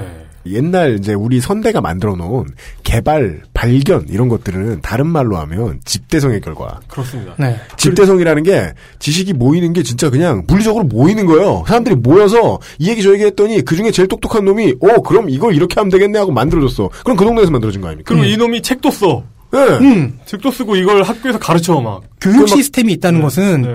가르칠 책이 있다는 거예요. 파피루스의 형태든 점토 형태든 어쨌든. 전주에 살던 홍성대가 서역을 거쳐가지고 그 교역로를 거쳐가지고 가 바그다드에 가서 수학을 배워와 책을 써. 네. 되게 일본에서 책을 하나 얻어온. 아 그렇지 소리. 물론 일본에서 예, 예. 맞지만 하여간 예. 그리고 이 아바스 왕조 때에 완성된 정치 체제를 보면 봉건제예요. 우리가 중세 유럽에서 흔히 볼 수 있는 네네. 그 칼리파가 뭐 술탄이나 에미리드들에게 이 지역의 지배권을 인정해주고 대신 충성과 세금을 바치고 네네. 하는 식으로 이제 내려가는 당시에 가장 진보한 정치 정치체제, 체계. 네. 행정체계였죠. 즉 중세 최고의 제국이 된 겁니다. 그러니까 힙했다. 어. 그러니까 이 이슬람이 이러고 있을 때 유럽이 뭐 하고 있었는지를 생각하면 금방 음. 이제 그, 예, 느낌이 오는 거죠. 로마 시대 때 세워진 다리를 보고 사람이 어떻게 이런 걸 만들 수 있냐고 하면 이건 악마가 세운 것이 분명하다라고 얘기하고 있었던 네. 문명권이었죠. 이미 로마 제국은 로스트 테크놀로지가 돼버린. 네. 그리고 그거를 받아온 애들은 아랍인 거죠. 왜냐면 하 이들은 알렉산드리아를 갖고 있었고 그 도서관에 있는 지식에 접근할 수 있었고 음. 바로 옆 동네는 비잔티움이었거든요. 그 로마의 후계자들. 네. 군사적으로도 재밌는 게 하나 나옵니다. 처음 듣는 단어이실 텐데요. 음. 맘루크라는 단어. 맘루크. 노예병이에요. 노예병사. 왕좌의 게임의 언설리드랑 비슷하지 않나 싶긴 하지만 얘들이 고자 아니에요. 아닙니다. 그냥 투르크계인데 네. 중앙아시아에 써돌던 투르크계들이 노예가 돼요. 뭐 싸워서 직원해서. 근데 얘네들 중에서 재능 있고 오랜 훈련을 버텨낼 수 있는 애들을 그렇게 오래 훈련시켜서 주로 기병으로 음. 무술과 전술을 집중적으로 익히게 해서 군인으로 써먹는 거예요. 네. 상비군으로. 여기에서 노예라는 건 음. 그냥 노예처럼 미천한 사람들을 모아놨다가 아니라 음. 왕의 노예란 뜻이에요. 네. 왕에게 그러니까 왕과 군주들이 오랜 100년 전쯤에 음. 무아위야 1세가 군단 시스템을 들여왔다 했잖아요. 그럼 상비군이 있어야 돼요. 네. 그 상비군을 어떻게 만들까 하다가 어 쟤네들을 전투에만 종사하는 음. 대신에 노예처럼 누군가에게 종속되게 해서 우리가 써먹자라고 한 거예요. 그러니까 둘 중에 하나를 선택할 수 있었겠죠. 그 당시 나라들이 하던 패턴이 두 가지가 있으니까 광범위한 예비군이냐 아니면 끌어올 수 있는 인력이 있다면 상비군이냐. 네. 그렇습니다. 예. 이들은 이 맘루크를 상비군의 주력으로 삼고 음. 19세기까지 이 맘루크라는 병종이 남습니다. 음. 없어진 게 얼마 되지 않아요. 네. 이들은 투르크계인데 끌려왔으니까 연고가 없잖아요. 그러니까 자기 고용주한테만 충성하는 거예요. 음. 그래서 대규모 전쟁부터 권력 싸움까지 다 쓰입니다. 음. 자, 그 전에 인두세 문제를 잠깐 얘기하신 적 있어요, 유 형이. 네. 아 세제에 대한 네. 얘기로 넘어가려면 너무 많이 아. 하는군요. 개종하다 보니까 네. 세금이 줄어들었다. 그렇죠. 이 문제가 사실 우마이야 왕조 때부터 생겼는데 이걸 제대로 겪은 게 아빠스예요. 네. 아빠스 어, 성제에서. 네. 왜냐면 너무 넓어졌기 때문에 많은 돈이 드는데 자꾸 개종을 해. 아 제국은 제국대로 엄청 커졌고 네. 제국이 정복 사업을 벌였다는 건 그 정복 사업이 끝났으면 종교가 곧 국가다 보니까 음. 방금 정복당한 나라는 무슬림이 아닐 테니까 이 사람들은 100% 세금 많이 내는 사람들 음. 좋다고 거둬들였는데 몇 정복이 끝나자마자 몇 다 년- 개종 예, 몇년 뒤에 야 그만 좀 개종해가 될 수도 있는 거죠. 이게 막 그 부자 땡땡 이런 회사에서 나와가지고 이렇게 강의하고 다니는 음. 그 사기꾼들 있잖아요. 이 사람들이 나와서 거기서 이제 강연 돌면서 일단 개종부터 해야 된다고.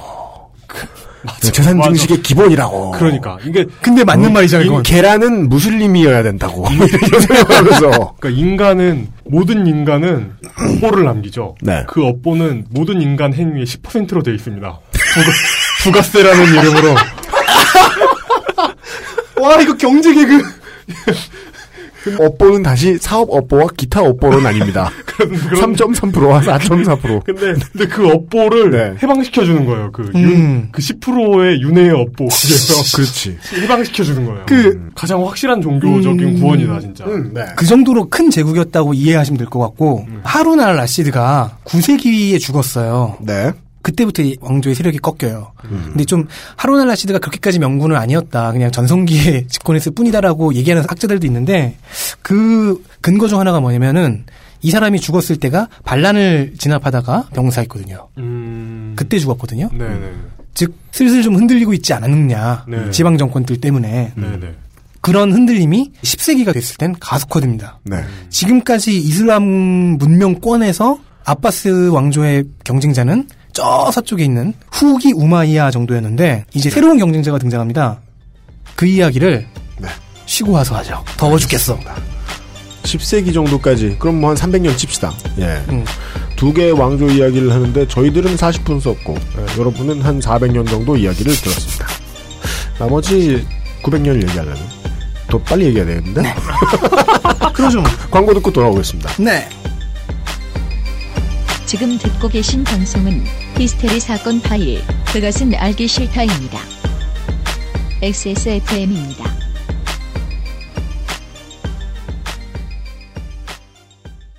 과테말라 안티과, 케냐 AA, 에디오피아 예가체프, 엘살바도르 SHB, 아르케 더치 커피, 커피아르케닷컴. 이 대리 맨날 살 뺀다면서 점심에 웬 소세지야? 에이, 과장님.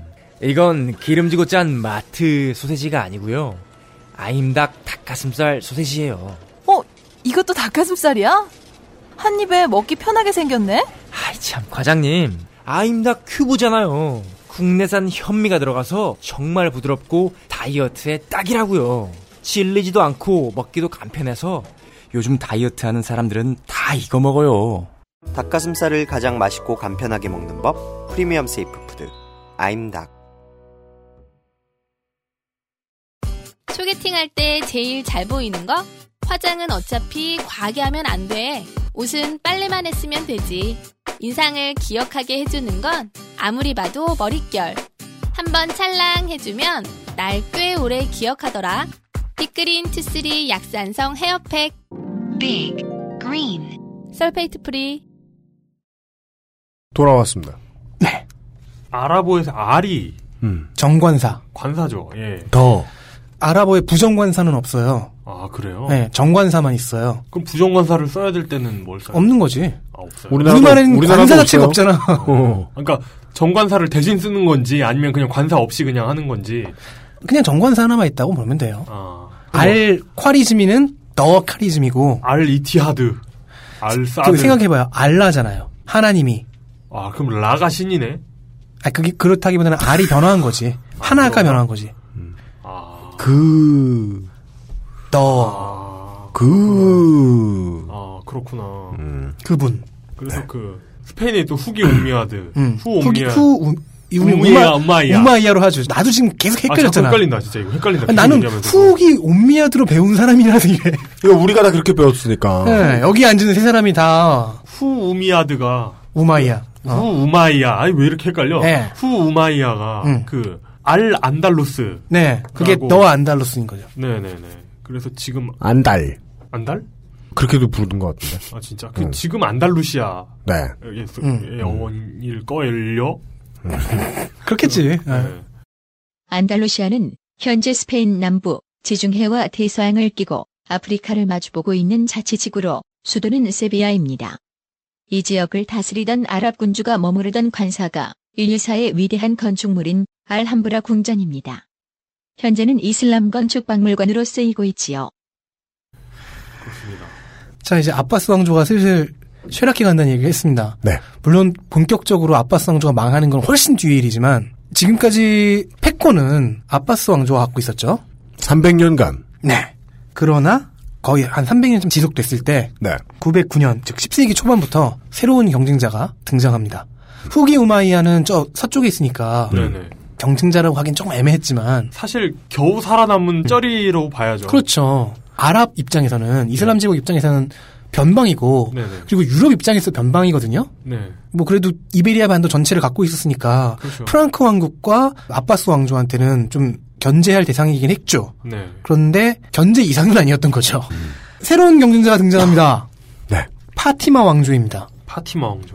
왜 파티마냐? 파티마의 후손이기 때문입니다. 음. 파티마는 누구였냐? 기억하시는 분들 알리의 아내였죠. 사도의 딸 알리의 아내. 그러면은 어떤 정권인지 알겠죠. 시아파 정권입니다. 아. 음. 시아파 최초 최후의 칼리파 국가입니다. 어. 이 사람들은 튀니지쯤에서 시작을 했어요. 네네네. 그리고 서쪽으로 와서 모로코까지 가고 네. 북아프리카 쪽. 그리고 서쪽으로는 이집트로 진출해서 북아프리카를 다 재패를 해버려요. 어. 그리고 시리아까지 넘어가서 메카 메디나까지를 점령해요. 음. 이게 한 80년, 100년 그렇게 걸렸을 거예요. 메카 메디나까지 하면 어 정말 그 메카 메디나가 있는 아라비아 반도 서쪽을 헤자즈 지방이라고 부르거든요. 해해 뭐요? 헤자즈. 음. 해자즈. 이 헤자즈 지방은 솔직히 다른 데는 예멘 뭐 이런 데만 빼면은 그냥 사막이잖아요. 그렇죠. 석유가 발견되기 전까지는 아무것도 아니었던 곳이에요. 음. 부족 국가들만 있었던. 근데 헤자즈는 이슬람교에서 굉장히 중요한 성지 세 개 중에서 둘이 있잖아요. 메카와 메디나가. 네. 굉장히 중요한 곳이란 말이에요. 음. 어, 여기를 이제 계속해서 서진, 서진, 서진 해서 끝내 선에 넣는 거죠. 음. 그리고 여기를 헤자즈를 동진. 북아프리카에서 나 왜 이렇게 동서를 헷갈리니? 동진. 음, 동진에서 너 신발끈은 묶을 수 있냐 스스로? 네. 어, 해자즈 지방을 손에 넣었다는 거는 레반트 즉 시리아, 팔레스타인 이쪽도 손에 넣었다는 얘기죠. 하여간 이슬람의 새로운 패자로 네. 불리기에 손색이 없어졌다. 80년 안에. 그렇죠. 그리고 그 스페인 쪽 에스파냐를 뺀 북아프리카에서부터 저 페르시아까지 예. 파키스탄까지를 딱 봤을 때 반을 가져간 거죠. 음, 근데 그 반절에 메카와 메디나가 들어있었다. 그렇죠. 비잔틴 제국만 한 나라가 물론 됐다. 음. 칠리는 지금 마그다드에 있었겠지만은 이 당시에 비잔틴이면 조그만하죠. 아, 그러니까 그만큼 커졌다. 예. 이미 비잔티움은 아, 2등도 아닐 거예요. 한 3등? 파티마 왕조가 성립하면서 얘네가 이제 칼리파를 칭했잖아요. 그러자 이제 동쪽에 있었던 후기 우마이야도 다시 칼리파를 써요. 아, 칼리파가 셋이 돼요. 삼국지가 됐죠. 속발의 형세. 음. 우리가 좋아하는 파티마 왕조의 수도는 카이로입니다. 카이로. 즉 이집트를 점령하고 난 뒤에 카이로를 중심으로 삼았고 네. 카이로 역시 급격히 발전해서 인구면에서는 마그다드를 넘어섰어요. 음. 시설과 체제까지는 모르겠는데 지금까지도 그 이어지는 거 아닌가요? 네. 이때 당시에 그러니까 10세기에 30만 가까이 찍었어요.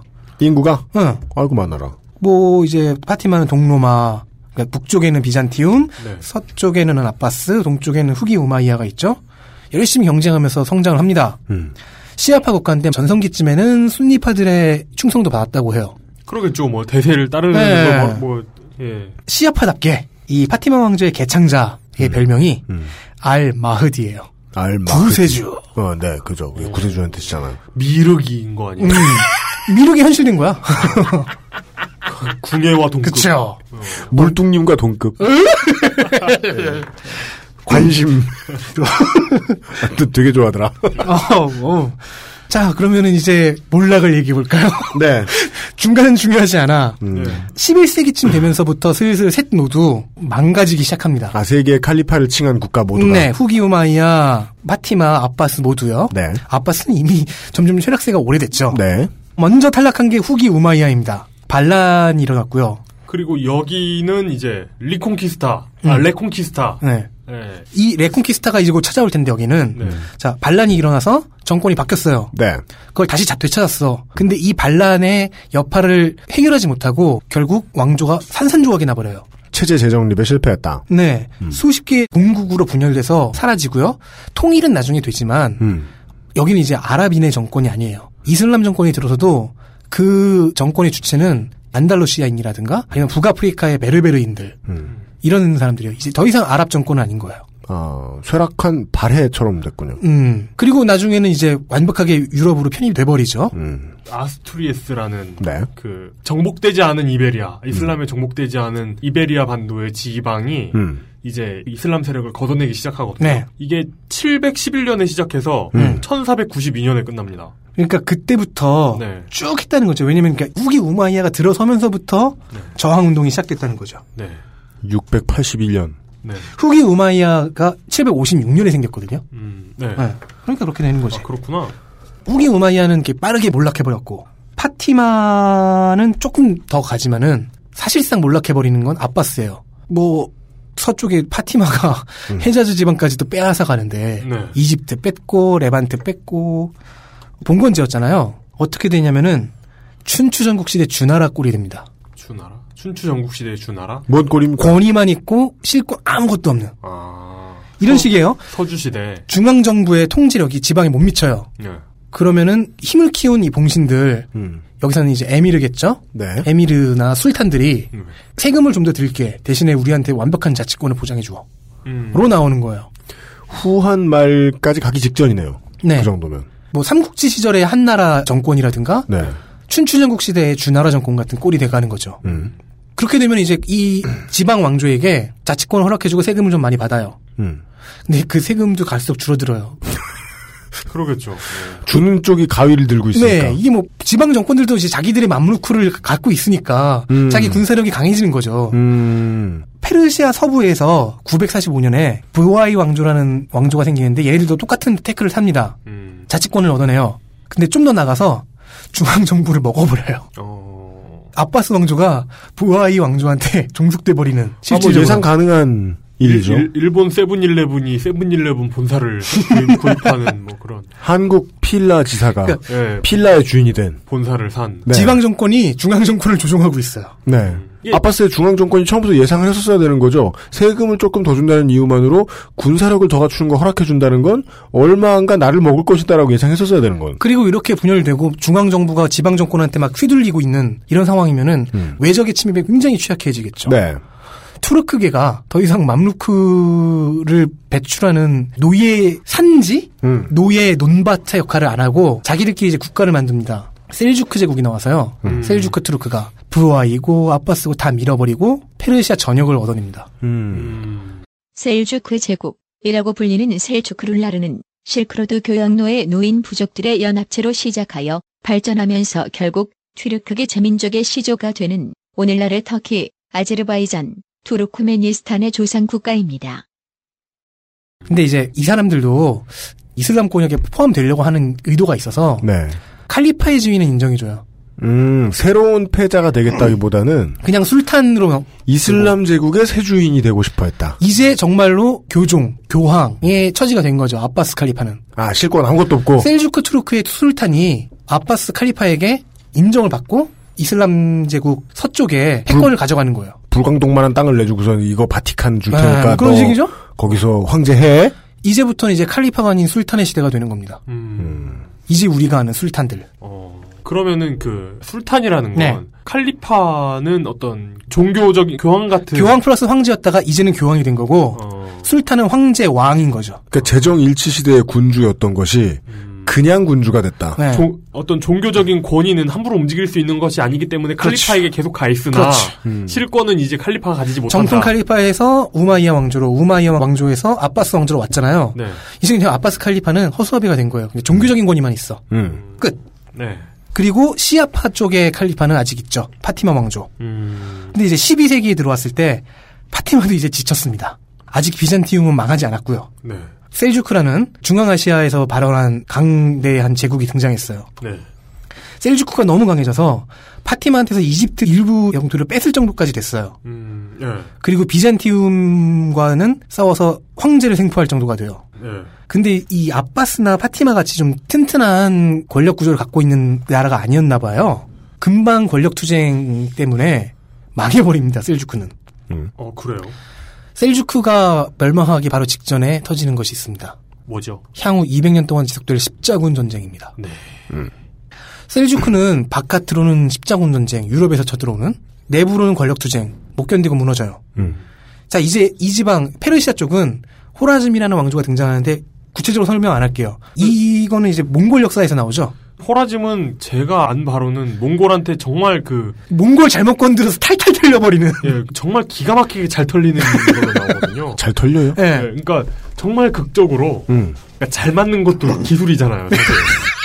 찰지게 진짜 찰지게 프로레슬링 예, 제대로. 네. 그러니까 너무 약해가지고 그냥 픽 쓰러져도 재미가 없고. 분명히 강한 왕국이에요. 네네네. 그 셀주크의 뒤를 이었으니까 근데 몽골한테 철저하게 털려요. 아, 근데도 마이크 타이슨 전성기처럼 음, 네. 그 호라즘의 얘기는 안 할 거고요. 중요하지 않아요. 우리가 하는 얘기에서는 중요한 건 이제 파티마를 무너뜨리는 왕조입니다. 아이유브 왕조라는 세력이 등장하는데 파티마는 십자군 전쟁을 수행하고 있었어요. 네. 그러다 보면은 이제 발달되는 게 용병 군사 집단들이죠. 그렇습니다. 그 군사 집단 중에서 하나 아이유브 왕조입니다. 음. 아이유브 왕조. 그 우리한테 익숙한 쪽을 읽으면 욥이 돼요. 욥. 욥? 성경의 욥. 아 성경의 욥. 아이유브와 그 동생 시르쿠가 네. 이 군사 집단을 일으켰고 십자군장에서 꽤 잘했어요. 네. 이집트와 시리아가 근거지였고 네네. 그리고 그 아들이 이제 왕조를 만드는데 살라흐 아딘 줄여서 유럽식으로 줄여서 살라딘입니다. 그렇습니다. 이 사람이 바로. 근데 이 나라가 쿠르드 쪽 나라라는 건 맞는 말인가요? 네. 살라흐, 아딘, 유스프, 이븐, 아유브 또는 살라딘, 은, 쿠르드족이며 태어난 곳은 현재 이라크의 살라딘 주의 주도인 티크리트입니다. 우리가 잘 아는 그 사담 후세인의 출생지이기도 하지요. 살라딘이 그 쿠르드족 영웅이에요. 음. 살라딘은 근데 문제는 수입파였어요. 즉 시아파 칼리파를 인정하지 않았죠. 아 그러니까 시아파 파티마 왕조가 급하니까 그냥 순위파든 뭐든 그냥 끌어다 썼는데 근데 이제 이집트를 장악한 살라딘은 자기네 주군을 음. 네네. 파티마 왕조를 무너뜨리고 그 뒤를 잇지 않았죠. 음. 그냥 술탄으로 남았죠. 왜냐면 칼리파는 아빠스자. 아, 아빠스 왕조가 칼리파다. 저 수니파 칼리프가 진짜 칼리프다. 살라딘은 예. 이집트, 시리아, 해자즈를 지배합니다. 네. 그 서쪽은 셀주크 그리고 그 뒤를 이은 호라짐이 있었을 것이고. 동쪽이겠죠. 야, 너 대박이다. 어, 일관성 있다. 동서를 헷갈리네. 죄송합니다. 동해시는 동해에 있을까요? 서해에 있을까요? 죄송합니다. 네. 한강은 동쪽으로 흘까요? 서쪽으로 흘까요? 운다 어려워서. 아, 어려워. 자, 한강은 만져봐야 알고. 자, 이 살라딘은 이슬람권의 영향을 모아서 이 개인이 대단한 거였어요. 음. 네. 그래서 이미 아빠스 왕조나 우마이야 왕조가 전성기에 보여줬던 그런 잘 정돈된 군사력, 군단 체계 음. 이런 건 못 보여줬어요. 본인과 본인 휘하 장수들의 개인적인 뛰어남으로 전쟁을 수행했는데 네. 사실 그것만으로도 그거 익스펜더블 그것만으로도 네. 아, 2차 삼- 물론 한 10명 이렇게 싸우진 않았죠. 예, 그렇죠. 근데 유럽 쪽의 십자군들이 네. 얻어낸 실질적인 성과의 대부분을 무효화시켜버려요. 음. 징기스칸과 더불어서 12세기 인물로 아, 늘 그- 수위에 꼽혀요. 그러니까 그 유럽 왕조들이 중동 지역에 세웠던 나라들 초반에 매우 재미를 봤죠. 파티마도 약하고 셀주크는 분열되고 있고 네. 그 상황에서 이제 예루살렘까지 탈환을 했는데 성지까지 탈환을 했는데 그러고서 이제 슬슬 크리스찬 척식 회사나 세워볼까 하고 이제 막 꿀을 빨려고 하고 있는데 그런데 그 성지를 탈환한 사람이 살라딘인 거예요. 그러니까 수탈의 기지로 영원히 남을 뻔한 상황을 역전시켰군요. 네. 킹덤 오브 헤븐이라는 영화가 있습니다. 네, 아 그렇죠. 예. 거기 살라딘 나옵니다. 여기에서 보면은 그 프랑스계 애들이 쳐들어가 가지고 예루살렘 왕국을 세워요. 음. 그걸 네. 뺏어 가지고. 그런데 그걸 살라딘이 예루살렘을 함락시켜요. 음. 그리고 주인공은 프랑스에 있는 고향으로 돌아옵니다. 네. 그리고 나서 십자군 원정을 가는 리처드 왕을 만나는 걸로 영화가 끝나요. 노르망디의 공, 아퀴테인의 공, 가스코니의 공, 푸어티의 공작, 메인의 백작, 앙주의 백작, 난테스의 백작, 포이티의 백작이었던 리차드 1세는 1189년부터 10년간 재현 잉글랜드 왕국의 국왕입니다. 즉위하기 전부터 재위 기간 내내, 즉 평생을 전투만 하고 지냈으며 그 유명한 용맹함으로 인해 중세 기사 이야기가 등장할 때마다 나오는 전쟁 영웅이 되었습니다. 왕으로서 잉글랜드에 머무른 기간이 딸랑 6개월로 국내에서 무슨 통치를 했다는 기록은 딱히 보이는 게 없을 정도의 정복자 혹은 전쟁광이지요. 리처드 왕은 라이언 하트 사자 심어 라이언 왕이죠. 하트. 네. 근데 리처드 왕은 사실 장군이어야지 정치는 아예 안 했던 왕이었거든요. 사자 시몽이라 그러니까 되게. 인간이 네. 네. 어 3차 십자군에 합류해서 이제 살라딘의 그런 사- 부르겠죠. 사심왕 아닌가? 그러니까 뭐 하면 이상해. 사심왕. 그만하자. 근데 이 두 사람의 우정이 좀 유명합니다. 그래요. 그러니까 적으로 만났고 한 번도 직접 만난 적은 없이 그냥 먼 발치에서 본다거나 서신을 보낸다거나 이렇게만 했는데 라이벌리가 좀 형성이 돼서 서로 이제 서로를 존경했다 그래요. 원래 실력이 비슷하면 친해지죠. 네, 마음으로. 리차드는 개인 전투와 전술에 좀 더 강했고 살라딘은 전략과 정치 쪽에 좀 더 강했던 음. 무인인 거예요. 그래서 전적은 리처드가 좀 더 높은데 전체적으로 리처드가 만들어낸 전권은 그렇게 많지가 않은 거예요. 음. 이기긴 더 많이 이겼는데 얻은 건 많지 않은. 음. 서로 서로 이제 존중을 해서 뭐 살라딘은 맨 처음에 리차드가 상륙해서 막 싸우는 걸 보고 저건 왜 악마야? 저거 사탄 아니야?라고 할 정도로 용맹하게 싸우는 걸 보고 음. 감명을 받아서 나중에 리차드 왕이 낙마하니까 아 저렇게 훌륭한 위대한 왕이 병사들 사이에서 보병처럼 싸워서 되겠냐? 야 말 갖다 줘. 음. 리차드는 말을 받고 아 고맙다고 말한 다음에 그 말을 갖다 준 사람들을 비롯한 사라생군을 막 쓸어버리고 그죠. 하던 일이니까요. 리처드가 뭐 병에 걸리니까 뭐 살라딘이 의사 어? 보내주고. 얼음이랑 의사 보내주고 네네. 의술이 좀 더 나으니까 음. 그리고 평화 협상을 하게 되니까 이제 리처드가 살라딘과 그 가게를 굉장히 존중해서 우리 누이랑 살라딘의 동생이랑 결혼하면 어때요 뭐 이런 식으로 굉장히 그쪽을 배려해 주려고 애를 썼다고도 해요 바로 그 밑에 있는 사람들은 되게 짜증났겠네요. 근데 리처드 왕 같은 경우는 내가 다 쓸어버리겠다면서 아주 의욕이 넘쳐서 왔다가 음. 마음대로 안 되거든요.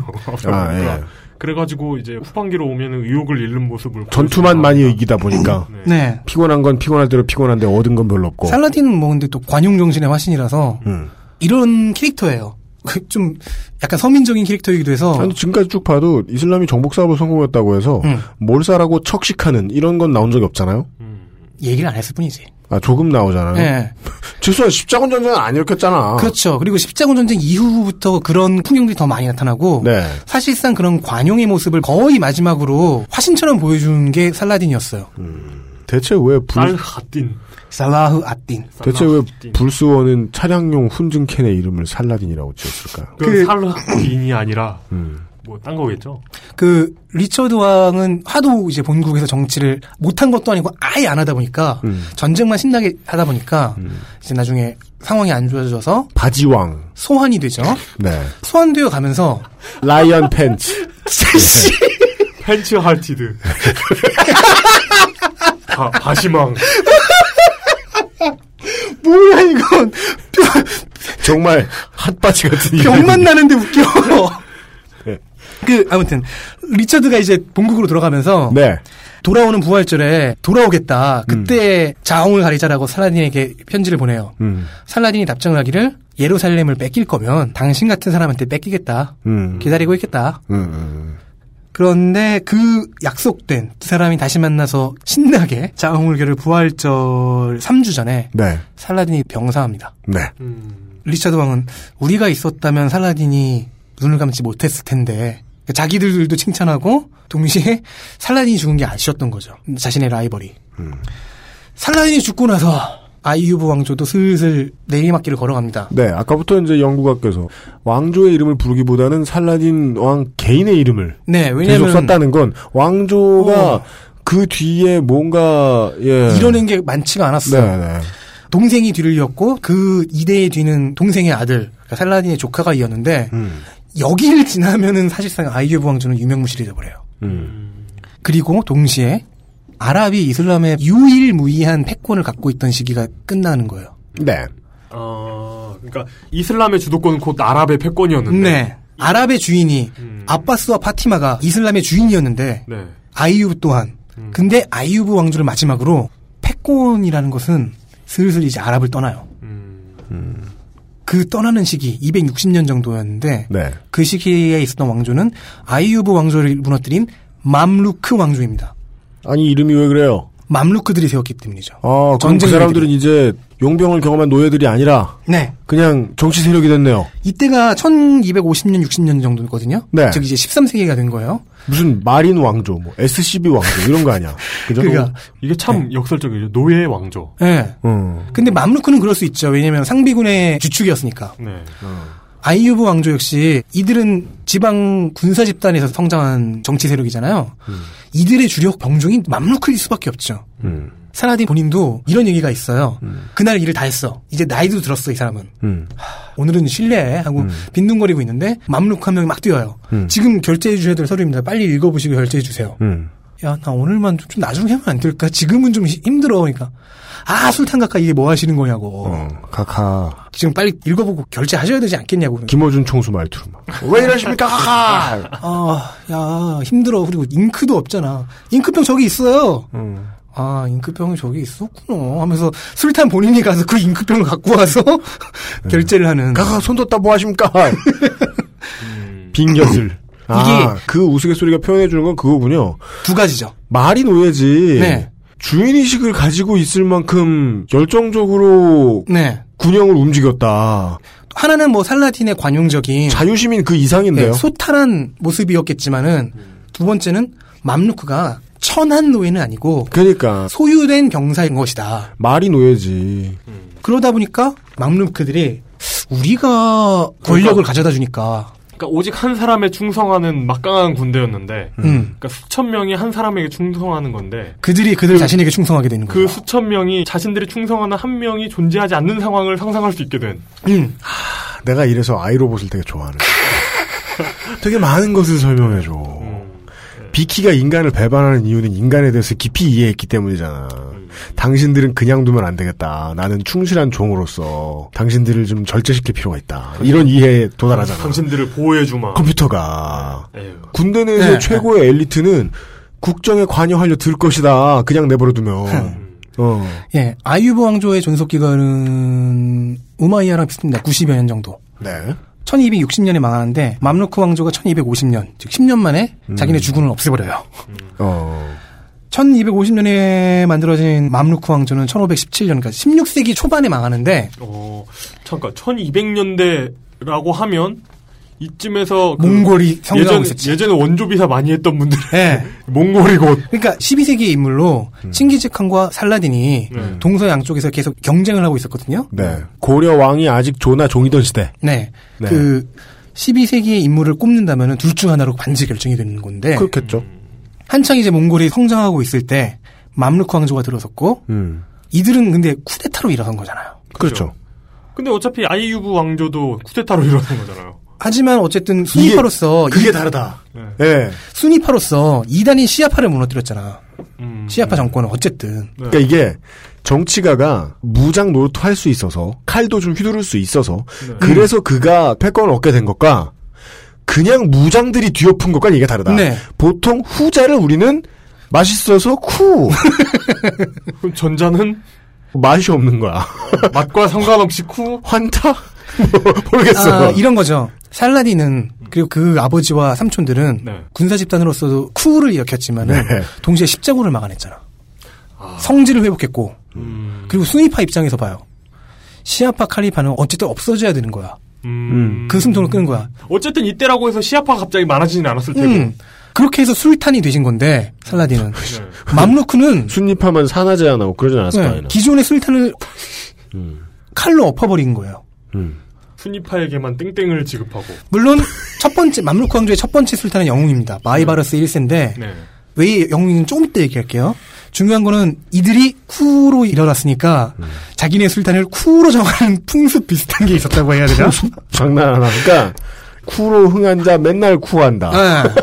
이 술탄들의 평균 재임 기간이 7년 정도? 이게 이제 쿠데타라는 게 말입니다. 대통령이요? 그 제도가 축복해주는 체제가 아니잖아요. 네. 음. 천하제일 쿠 대회 이런 걸 열어가지고 네가 제일 찬타를 잘했으니 다음 다음 에밀은 너님 이런 아니, 게 아, 술탄, 아니잖아. 술탄. 이게- 아까 술탄은 너님? 이게 쿠가 아니라 일종의 선거 같은 거 아니에요? 자, 군대를 들고 뭐. 모이세요. 아, 그래가지고, 그래가지고, 이렇게 1번 쿠, 2번 쿠, 3번 쿠 있어가지고, 병사를 모으는 거야. 가장 많은 병사가 모인 쪽이 올라가는. 아, 술탄 쿠 선거. 네. 그, 그게, 그게 그런 게 아니라면 그럴 거 아니에요. 박정희 술탄 다음이 음. 전두환 술탄. 그 워낙 아이유브 왕조가 네. 유럽 십자군과의 전쟁 및 협상을 잘 해놓고 그리고 맘루크 왕조가 이제 군사력으로 일어났으니까 음. 십자군 전쟁 자체는 그렇게 나쁘게 흘러가지 않았어요. 뭐 일진일퇴하고 잃은 게 있으면 몇십 년 뒤에 다시 갚아주고 정세가 불안정했음에도 불구하고 힘이 딸리는 상황은 아니었다. 네. 외세와 맞서 싸울 근데 정세가 불안정한 건 맞는 거죠. 때. 네. 자, 이 상황을 딱 보세요. 맘루크 왕조에서 평균 7년마다 술탄들이 계속 바뀌고 있는 이 상황을 음. 여기저기서 내전이 십자군 전쟁이 민주공화정인데요. 일어나고 있는 시연 단임제. 군인에 의한 네. 이런 상황을 군인에 의한 민주주의. 네. 근데 이 상황을 군인에 의한 7년 단임. 근데 이 상황을 단쿠. 자, 이 상황을 아빠스 왕조의 전성기나 음. 아빠스 파티마 후기 우마이야가 할구하고 있지만 어쨌든 문명이 발전하고 있던 그 전성기와 비교해 보세요. 엉망이네요. 제가 왜 아빠스 얘기를 길게 했는지 알겠죠. 아, 아, 아, 그렇다. 그리고 왜 살라딘 얘기를 약간 했는지 알겠죠. 살라딘이 마지막이었던 거예요. 그 군사가 흥해서 군을 일으켜서 천하를 평정을 하고 나면 음. 그 다음에 천하가 인류에 되돌려주는 무언가가 있는데 여기는 7년 단쿠제라서 그리고 겹친 게 예. 십자군 전쟁이잖아요. 이 십자군 전쟁의 원인의 한 반쪽쯤이 돼서 셀주크 트루크가 사라졌고 음. 파티마가 흔들렸어요. 네. 그리고 아이유 왕조가 간신히 해놨는데 뒤이어서 맘루크 왕조도 간신히 막아냈지만 일진일 때 즉 많은 피해를 보고 있었다는 거죠. 이 문명권 전체가. 예. 자 그렇다면 이 문명권을 어떻게 해석할까요? 우리의 혼란, 우리의 피가 흘려진 이유는 음.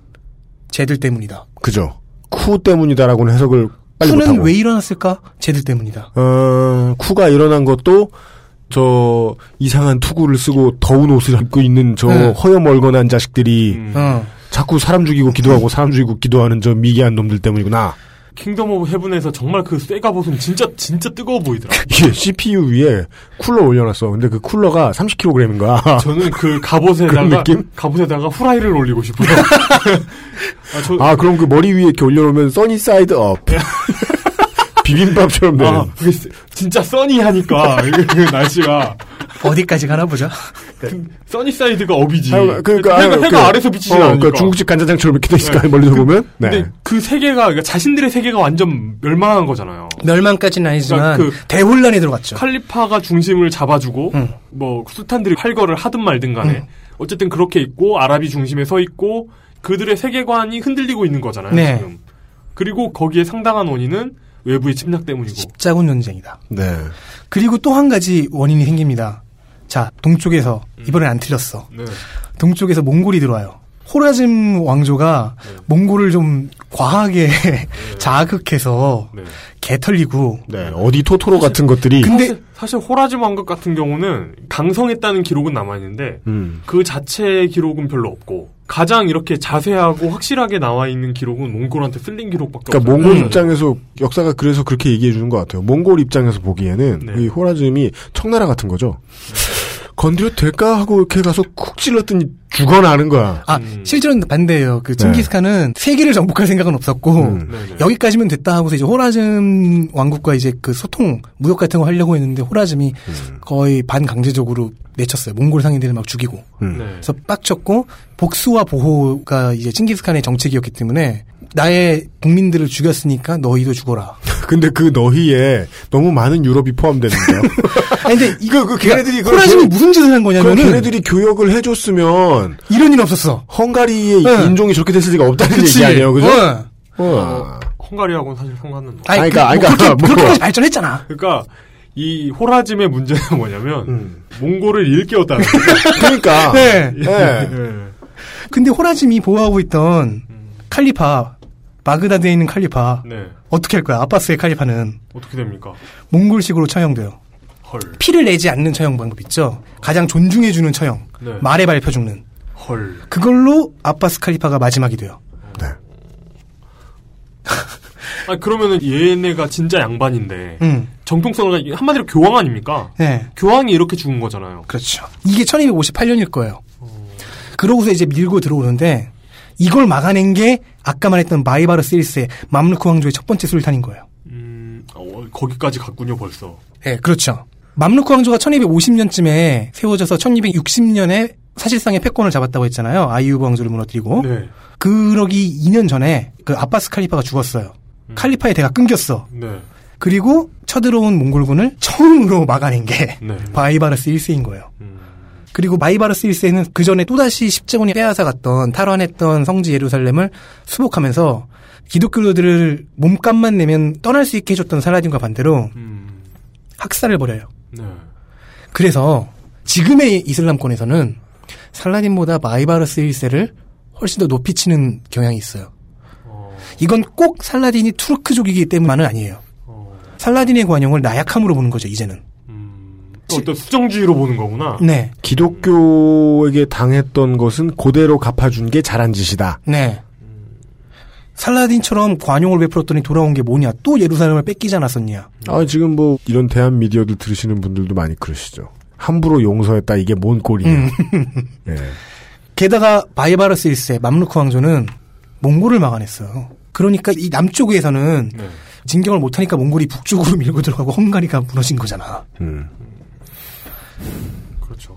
즉 아랍이 완충지대, 우리- 야, 우리가 니들한테 완충지대가 되어줬다라고 아랍이 유럽에게 말할 수 있는 거예요.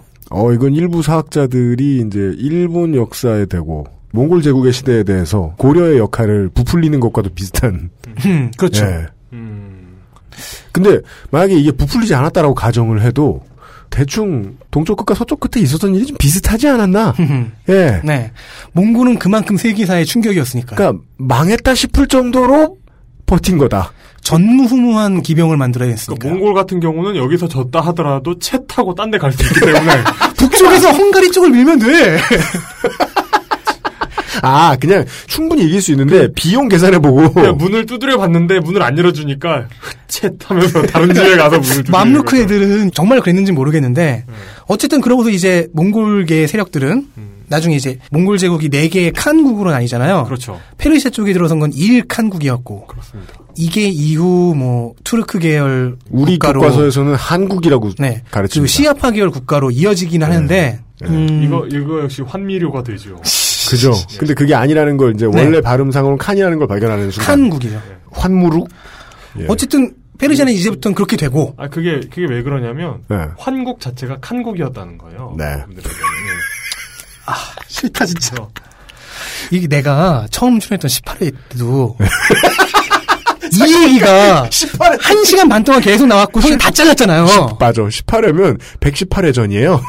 지금 그 여러분들이 청취자분들이 18회를 다시 들어보시잖아요. 제가 처음 나왔던 회, 회차인데 아, 제, 거기서 이용이 그렇게 말이 많지 않았던 걸 아실 거예요. 아, 왜냐면 왜냐면 5분에 한 번씩 환 얘기를 했거든. 왜, 아, 왜냐면, 이런 역사적인 토픽 이런 걸 들을 때, 이런 미료들이 나오잖아요.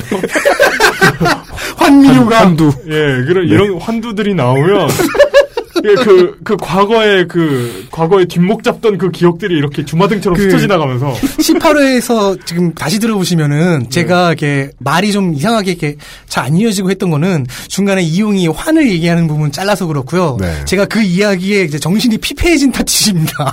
네. 역사 에센스 환두를 빼는 바람에. 아, 제거, 너는 오히려 제거하자면 힘들잖아요. 그래서 20회에서는 내가 좀 낮게 했잖아. 네. 조심히 네. 이용이 없었는데. 이번도 그럴 수 있어. 아. 하여튼. 어, 참아야겠어. 하여튼 몽골은 그, 네. 맘루크조에서 정복하는 실패하고. 대신에 이제 페르시아와 중앙아시아에서 만족하는 거죠. 유럽으로 가서 현재로 따지자면 나토군이죠. 유럽의 유럽의 연합군을 격파합니다. 네. 그래서 나, 나토군을 그러니까 격분합니다. 근데 재미있는 거는 몽골은 기병으로 세계를 제패했는데 그렇죠. 마무르크라는 병종도 대부분 기병이었다는 거죠. 음. 어. 기병 대 기병으로 이거. 거기서 이겼기 때문에 좀 쳐줘야 돼요. 네. 음. 이거는 쳐주는 게 맞아요. 네. 자, 근데 맘루크 왕조는 네. 공은 있어요, 이렇게. 그렇습니다. 근데 정통성이 없잖아. 쿠로 생기는 술탄들이니까. 왜요? 우리나라 쿠는 정통성 쩐대잖아요. 성공했으니까 그 어. 성공한 쿠가 짱! 그래서 맛있어! 정통성을 채우기 위해서 네.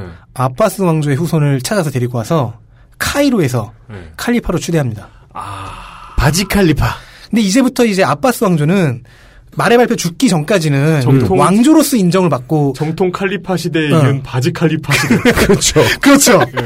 어, 셀주크가 그렇게 만들었지. 네. 부하이랑 셀주크가 그렇게 만들었긴 했지만 그래도 네. 왕조로서는 쳐줬는데 네, 네. 이제는 왕조로 쳐주잖아요. 그냥 칼리파가 가요. 칼리파계의 철종. 네. 그렇죠. 저기 어디 저 강화도에서 데리고 온. 네. 자, 그런데 아빠스를 뒤엎은 네. 마무르크 왕조. 어, 16세기 중반에 망한다고 했죠. 네. 그 어떻게 망하는가? 왜냐면 지금 이미 아랍 이슬람권은 십자군 전쟁 이후로 정치 권력에 있어서는 거의 풍지박산이 나고 있어요. 풍비박산. 맞다. 난 국민권대. 풍비박산. 풍비박산이 나고 있어요. 음. 네. 십할놈. 한편 십자군 전쟁의 쇼크는 유럽에게 어떤 걸 줬냐? 네. 르네상스를 촉발시키는 원인 중 하나가 되게 됐죠. 음, 그렇죠. 예. 예, 아랍과 이제 전쟁하면서 본격적으로 교류를 하다 보니까 네. 아랍의 선진 문물들을 받아들이게 되고 알고 보니까 이 중에 상당수가 원래 자기네 땅에 있었던 제국 로마 제국에서 가져간 걸 꽃피운 거였고 음. 자 그래서 르네상스가 만약- 되고 만약에 옆집 동네 사람들이 뭔가 사명감에 가득 차가지고 다른 나라에 죽으러 간다고 했을 음. 때 그 사람들 뽑아 먹어서 부자 되는 사람들도 분명히 있을 겁니다. 음. 아, 그럼요. 예. 그 네. 그래서 부자가 된 사람들이 르네상스를 한 거 아닙니까? 음. 유럽이 그렇게 이제 후일 테크트리를 막 올릴 준비를 하고 있을 때 네. 아랍은 맘루크 왕조라는 음. 사실상의 혼란기를 겪고 있는 거죠. 역사의 반이 쿠데타인. 음, 이 왕조는 지속되는 것이 곧 역사의 정체였던 거군요. 네. 네. 역사가 정체되게 만드는. 동쪽에서는 십자군, 서쪽에서는 몽골과 계속 싸우고 있는 거죠. 내부에서도 뭐 대수, 싸우고 있고. 대수학이 어떻고 화학이 어떻고 하는 걸 철학이 하려면 어떻고 문학이 어떻고 신학이 어떻고 그러려면 없어. 그러려면 잉여들이 방 안에 네. 틀어박혀가지고 이런 토토로 짓을 하고 있어요. 그렇죠. 덕질을 해야 되는데. 네. 네, 네. 전쟁만 계속되면 덕질을 할 여지도 없고. 그렇습니다. 네. 수학 포기자들의 천국. 모두가 싸우고 있어. 수학은 안 뭐. 돌보고. 이제 아빠스를 뒤에엎은 맘루크. 아빠스와 맘루크가 어떻게 망하고 이제 이슬람 문명권, 이슬람교의 패권을 누가 갖고 가는지 즉 마지막 마무리를 쉬고 얘기하죠. 아까 그 환두 얘기가 갑자기 나와서 음. 약간 정신이 피폐해졌어. 알겠습니다. XSFM입니다. 거품, 향, 색깔. 다들 뭘로 만들었길래 이렇게 진하고 많지? 저 화학 성분들 내 피부에 남는 건 아닐까? 시간만 많으면 코코넛 오일로 내가 샴푸를 만들겠지만 난 바쁘니까 피크린 약산성 헤어 케어 시스템 Big Green 설페이트 프리 살찔까봐 걱정되지만 야식과 맥주 한 잔을 포기할 수 없다면 프리미엄 세이프 푸드 아임닭 돌아왔습니다. 돌아왔는데요. 네. 아바스 왕조가 3분의 1 토막이 났다. 작아졌다. 그리고 살라딘이 한 일이 많은데 그가 들어앉은 왕조는 한 일이 없는 것과 다름이 없다. 네. 거의 이제 오지 않았어요? 이 네. 최근으로? 마지막 패자가 등장하죠. 근데 그래 지금 한번 요약을 해보죠. 음, 자 전체적인 이제 문명권의 시각에서 뭐 천년 세기의 시각에서 보면은 사도와 정통 칼리파들이 씨를 뿌렸어요. 음. 우마이야 왕조가 그거를 대박 피웠죠. 어마어마한 정복을 해서 네. 그리고 그걸 아빠스 왕조와 이어받아서 세계의 손꼽히는 문명국으로 만들어냈어요. 당시 이에 견줄 아빠스 왕조가 거의 공동 1위로 견줄 만큼 문명의 발전도를 이룩한 건 중국밖에 없었어요. 당, 송. 네, 네. 당은 뭐 거의 국제적으로 노는 네. 즉 세계적으로 노는 우리가 네. 보는 세계에 거의 비슷한 세계를 보고 있었던 제국이고 네. 송은 돈 주고 평화를 살 수 있을 정도로 부유했던 곳이고 음. 네. 아빠스 왕조 즉 대식국이라고 불리는 여기는 그만큼이나 발전했고 그만큼 돈 많았고 그만큼 똑똑했던 그 온갖 분야에서 많이 발전했던 음. 그 민간인들이 소화할 수 없는 지식이 시작된. 네. 근데 그런 면모는 네. 그런 면모는 경쟁자였던 반을 가져갔던 파티마 왕조가 망하면서부터는 끝났다는 거죠. 십자군이 들어왔고요. 네. 그걸 어찌어찌 막아낸 아이유브 왕조와 그 뒤로 이은 맘루크 왕조는 네.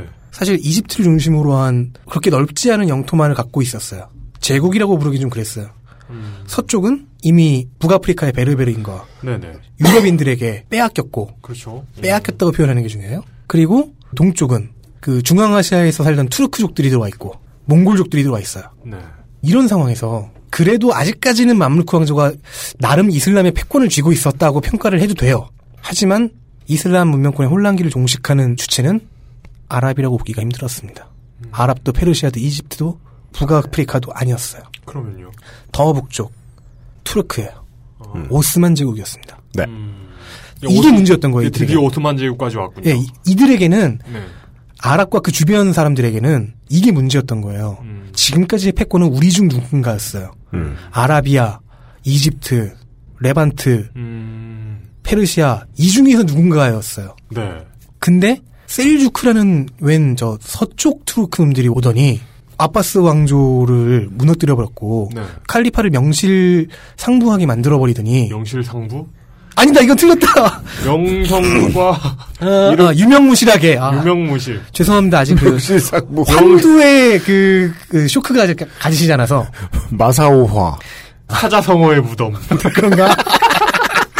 그 자리가 자리에만 안 좋은 거야. 이 자리에만 앉으면 아니에요. 환두의 쇼크에서 아직 벗어나지 못한 건데 사자성어 이곳에 잠들다. 그러니까 이들은- 이- 예. 어, 아직도 십자군 전쟁의 쇼크에서 벗어나지 못했을 거예요. 저런 변명을 하는 것은 아 만시지탄의 느낌이다. 근데 이제 자 이건, 이건 임전부태의 느낌이 아닌가. 아, 정신이 나가고 있어. 다시, 다시 나가고 있어. 아, 정신줄. 아, 아. 자, 근데 패권을 가져온 건 이제 북쪽 투르크 애들인 거예요. 네. 서쪽 투르크 애들이 열심히 흔들어 놓고, 네. 이번에 북쪽 투르크 애들이 맘루크를 무너뜨려요. 자, 16세기는 유럽이 그 르네상스라는 폭발적인 성장을 앞뒀잖아요. 네. 그리고 그동안 그나마 이제 패권을 간당간당하게 쥐고 있던 맘루크 왕조는 네. 북쪽 투르크 민족이 세운 오스만 제국의 정복군 중인 셀림 1세에게 대대적인 침략을 받습니다. 네. 그리고 싹 밀려요. 아 물론 일방적으로 밀리진 않았지. 얘네들 센 애들이잖아. 네. 네. 전쟁이 직업인 애들인데. 그렇죠. 직업 군인들이지만 그래도 결국에는 패합니다. 음. 그리고 셀림 1세는 네. 술탄이죠.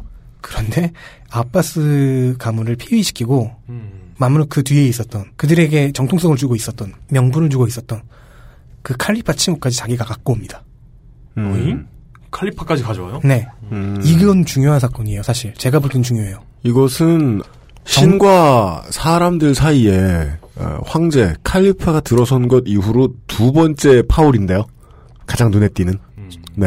셀림 1세는 사실 포악한 성격이었다고 해요. 네. 욕심 많고. 근데 칼리파- 셀림 1세. 자, 이 완벽하게 외부인이었던 투르크족이에요. 네. 네. 셀주크나 호라즘 같은 건 좀 외부에서 온 이방인 취급인 거죠, 사실은. 음. 그런데 이슬람 권역 안에 들어온 지 얼마 몇십 년, 몇 백 년? 이백 년도 안 된 애들이 음. 칼리파라는 칭호를 갖고 가버린 거예요. 음. 어, 그 이름 뭐야? 패권도 갖고 갔어요, 동시에. 좋은데? 음. 내가 해도 되냐? 그러더니. 음. 어허. 셀림 1세 후임 그 아들은 슐레이만 1세입니다. 오스만 제국 최고의 아, 명분이죠. 아, 이거 이게 재밌는 게 그 유럽 문화에서 서구 문화에서 황제 칭호를 쓰려면 음. 교황하고 굉장히 밀접한 직책이거든요. 네. 음. 황제 칭호를 쓴 나라가 몇 나라 없어요. 음. 그러니까 오스트리아, 음. 그때 합스부르크 왕가, 신성 로마 제국 걔네가 적통이죠. 음. 그리고 나서 나폴레옹이 신성 로마 제국 멸망시킨 다음에 멸망시켰기 때문에 내가 이제 기독교 세계를 보호한다 해가지고 자신이 황제에 음. 올라요. 티오 났음! 이러면서. 네, 티오를 자기가 만들었거든요. 그죠. 음. 네. 그죠. 그리고 러시아가 비잔틴 제국이 네. 멸망한 다음에 러시아가 나는 러시 정교회를 갖고 왔으니까. 정교회에 내가 이제 수장이다. 내가 이제 황제다 해가지고 티오나스. 짜르가, 카이사르 그러니까 음. 짜르가 돼요. 네. 그리고 나서 영국은 이제 로마 제국하고는 아무 상관없이 음. 인도 황제로서 황제를 네. 몰라요. 그렇죠. 그리고 또 하나 황제국이 어디였냐면 오스만 투르크였습니다. 네. 왜냐하면 내가 칼리파이기 때문이죠. 칼리파일 뿐만 아니라 동로마를 멸망시켰다. 내가 비잔틴의 법통과 네. 칼리파의 법통을 모두 이었다. 음. 비잔티움 플러스 이슬람이죠. 아, 그, 저기 갔더니. 그러니까, 그러니까 칼리파이자 나는 황제다. 황제다. 이용이 설명해준 모든 케이스가 이 황제 자리에 네. 티오를 직접 가서 무력으로 비켜봐 이런 다음에 찬탈한 거잖아요. 그러면 이제 아니 근데 그 무력으로 찬탈한 동시에 음. 그 찬탈한 자리가 정말로 한 문명권을 대표할 수 있을 만한 자리였어요. 그러니까요. 그러니까 종교적인 승인 역시 있어야 돼요. 그래서 오스만 투르크는 콘스탄티노플에 가서 티오를 낸 다음에 네. 그렇죠. 또 어. 카이로에 와서 또 티오를 낸 거죠. 네 서방의 교회가 인정하는 황제가 되고 네. 카이로에 와서 칼리파를 쳐낸 다음에 네. 아랍이 인정하는 황제가 됐네요. 이게 재밌습니다. 어찌 보면 서구 세계의 지배자라는 호칭과 음. 아랍 세계의 지배자라는 호칭을 동시에 가지고 싶었던 네. 거예요. 이건 그러니까 큰 목사 주지스님 뭐 이런 느낌. 네. 이 카이로에 있는 이 아바스 칼리파는 음. 아, 목사 큰 스님. 네. 아, 투르크족에 의한 카이로의 점령은 이렇게도 볼 수 있어요. 카이로에서는 시아파의 칼리파가 있었고요. 음. 지금은 순니파의 칼리파인 아바스 칼리파가 있어요. 네. 그 역사를 다 가져간 거예요. 그렇죠. 바그다드는 이미 몽골계 국가나 다른 서쪽 투르크 제- 계열의 국가들이 왔다 갔다 하고 있었고 지금 이때는 사파비 왕조예요. 음, 사파비 왕조. 음. 이란. 지금 이란의 전전대죠. 음. 네네. 이 사파비 왕조는 맘루크 왕조와 연계해서 오스만을 막아보려고 했지만 실패했고 맘루크라는 병종은 그래도 19세기까지는 네. 두어 번 이집트에서 재기에 성공할 뻔하지만 성공할 뻔만 하고 음. 실제 제대로 성공을 못하고 19세기가 끝나면 역사에서 완전히 사라지는 병종이 돼버립니다. 이제 어느 정도 알 수 있겠죠. 16세기부터 20세기 오스만 제국의 지배에 들어가면은 이슬람 제국의 패권을 오스만 제국이 가져가면서 콘스탄티노플 즉 이스탄불이 이 제국의 중심지가 돼요. 네. 이 얘기가 뭐냐? 아라비아 반도, 페르시아, 레반트, 이집트가 중심지가 아니었다는 거예요. 이제부터는 지금의 터키 공화국의 역사책에 자기들이 주인공이라고 써놨던 네. 그 이야기가 된 거죠. 여전히 문명은 훌륭히 발전했어요. 근데 바로 옆에 유럽이 발전하는 속도에 비하면 가만히 있는 거나 마찬가지였죠. 아하. 평당 3천 주고 강남에 아파트를 샀더니 음. 갑자기 수도가 옮겨가가지고 어. 뭔 소리야? 아, 난, 난 비슷하다고 생각해. 아, 이거 뭔 소리인지 알겠어. 찬성, 찬성. 아, 어. 세종시. 네. 세종, 갑자기. 음. 평당 3,000원이 돼. 그리고, 어, 그렇게 16, 17세기를 네. 견뎠는데, 네. 자, 18세기 말과 19세기 초의 오스만 제국이라는 것은, 음. 터키 말고도, 아라비아 반도 중부까지는 갔고, 음. 뭐, 나머지는, 뭐, 예멘 빼고서는 에미르들이, 네, 네. 부족들이 지배한 곳으로 이미 슈트에 있었죠. 네. 페르시아는 뭐 사파비 왕조 뭐 그런 애들이 들어오고 있었고 시아파 애들이 그 외에 과거 이슬람 제국들이 갖고 있었던 북아프리카 레반트 이런 걸 다 갖고 있었어요. 음. 그런데 19세기 중반부터 네. 이 영토를 그나마 조금씩 잃어갑니다. 음. 즉 딴 동네 녀석들이 와서 우리네 집안의 패권을 가져갔는데 네. 시간이 지나고 한 19세기 되니까 얘네들조차도 이제 서서히 쇠락하는 거예요. 자존심이 계속 깎일 수밖에 없죠. 음. 적자가 아니라 서자 같은 애들이 와가지고 서재도 우리를- 아니고 딴집 애들이. 그러니까 양자로 들어왔던 애가 갑자기 우리를 지배하기 시작했는데 응? 얘가 심지어는 우리 집안도 아닌 애들한테 재산을 뺏기고 있어. 그렇죠.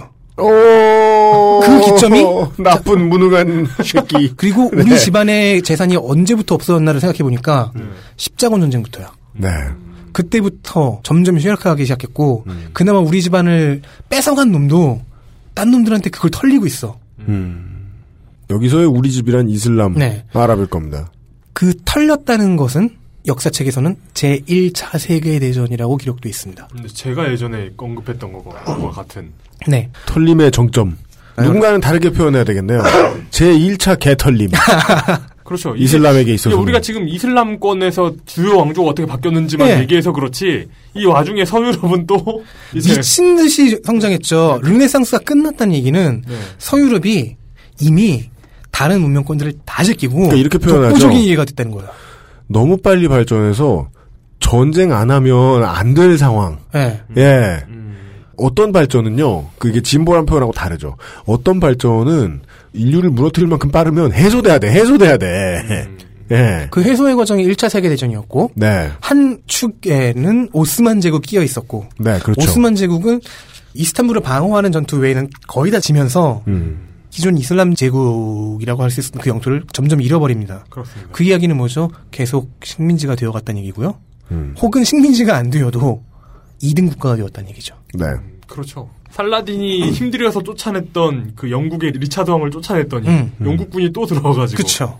리차드 왕의 먼 후손이, 뭐 정확히 후손인지 모르겠습니다만. 그 이걸 다시 한번 재구성해 보죠. 네. 그 아빠스 왕조 때는 엄청난 전성기였어요. 세계에서 짱짱 문명, 중국과 공동 1위를 기록할 정도로 테크트리의 발전도가 높았어요. 네.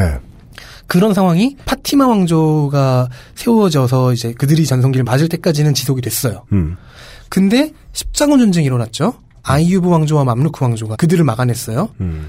서쪽에서는 그랬는데 십자군과 200년 넘게 싸우고 있는데 학살당하고 학살하고 동쪽에서는 또 몽골이 밀고 들어와요. 내부에선 쿠의 연속. 그러면서도 어떻게든 동서 양쪽의 그 침략을 막아냈어요. 네. 막아냈다고 표현할 수 있어요. 그런데 이젠 북쪽에서 들어오네? 음. 그래도 북쪽에서 들어오는 놈들은 좀 나아요. 왜요? 같은 종교를 믿고 있었으니까. 네. 그렇게 해서 그들이 대빵이 됐어요. 네. 몇백 년 지나니까 다시 서쪽에서 그때 옛날에 들어와서 막 사람들 막 죽이고 그랬던 애들이 음. 북쪽 우리 대빵 좀 마음에는 안 들지만 어쨌든 대빵인 애를 없애버린 거예요. 사실상. 네. 왜냐면 오스만 제국은 그 1차 세계대전이 끝난 후 1922년 1차 세계대전의 전쟁 영웅이었던 케말 파샤 케말 대령의 네. 쿠데타로 터키 독립 전쟁이죠. 사실은 쿠라고 표현하기 좀 그렇고 네. 1922년에 망했거든요. 성공했으니까요. 그리고 아, 성공했으니까가 문제가 아니라 네네. 1차 대전 종료 이후에 네. 네. 열강은 그 오스만 투르크를 갈라먹기로 합니다.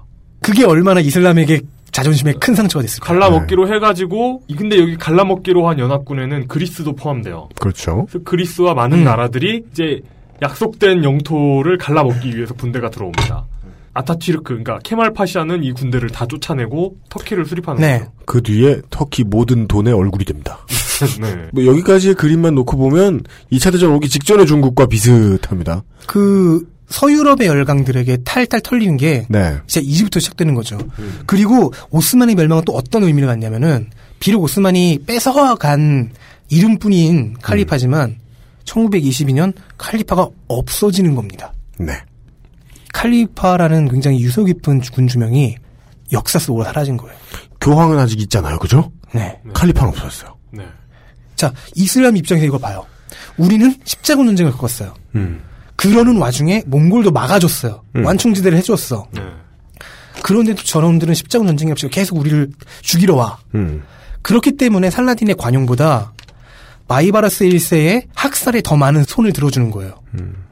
그 끝에서 북쪽 놈들이 그 왕관을 가져갔어요. 음. 그런데 그 왕관을 마지막으로 없애버린 계기가 된 사건은 다시 서쪽 놈들과의 전쟁이었고 거기서 패했기 때문이에요. 왕관을 가져가는 것보다 더 나쁜 거네요. 네. 왕관을 없애다니. 없앤 주체는 물론 케말 파샤지만 네. 그렇게 만들었던 그 원인이 되는 일은 1차 세계대전의 패전이잖아요. 음흠. 그러면서 자신들은 아 우린 이 몇백 년 동안 옛날 음. 그 대식국 아빠스 왕조나 파티마 왕조의 영광을 다 잃어버렸구나. 우린 그렇게 짱짱이었는데 누구 때문에 잃어버렸지? 십자군 전쟁이네, 웨스턴 쇼크네, 저 기독교 놈들이네. 이 경험이 이 피해 의식이 현재의 아랍 정세를 만든 두 번째 요인입니다. 피해 의식조차도 뿌리가 아주 깊다. 네. 네. 십자군 전쟁부터 시작된 거죠. 네. 즉 이들은 아직도 십자군 전쟁도 완벽하게 잊지 못했다고 얘기할 수가 있는 거예요. 아하. 그리고 이 없어진 칼리파 칭호는 지금 IS라는 막장 개자식들이 쓰고 있죠. 오프라인 일베의 복잡한 변형. 네. 네. 그 다음 해에서는 이미 이용이 두 번 했던 얘기 네. 1차 대전과 2차 대전 후에 이슬람 문명권들이 어떻게 탈려가는가를 간략하게 담아좀 보죠. 그러니까 음. 이제는 구체적으로 최근에 어떻게 탈렸는가죠. 그동안은 이제 옛날 역사다. 다다음 주에 다음 시간은 어, 순환사다. 순환사. 현대 의 네. 순환사. 네. 이렇게 보면 되겠네요. 여기서 현대라는 건 2차 대전 이후에. 그- 1차 대전 이후부터 치죠. 음. 네. 20세기 초, 19세기 뭐 사- 말부터. 사기당한 얘기 뭐 이런 얘기? 그렇죠. 예.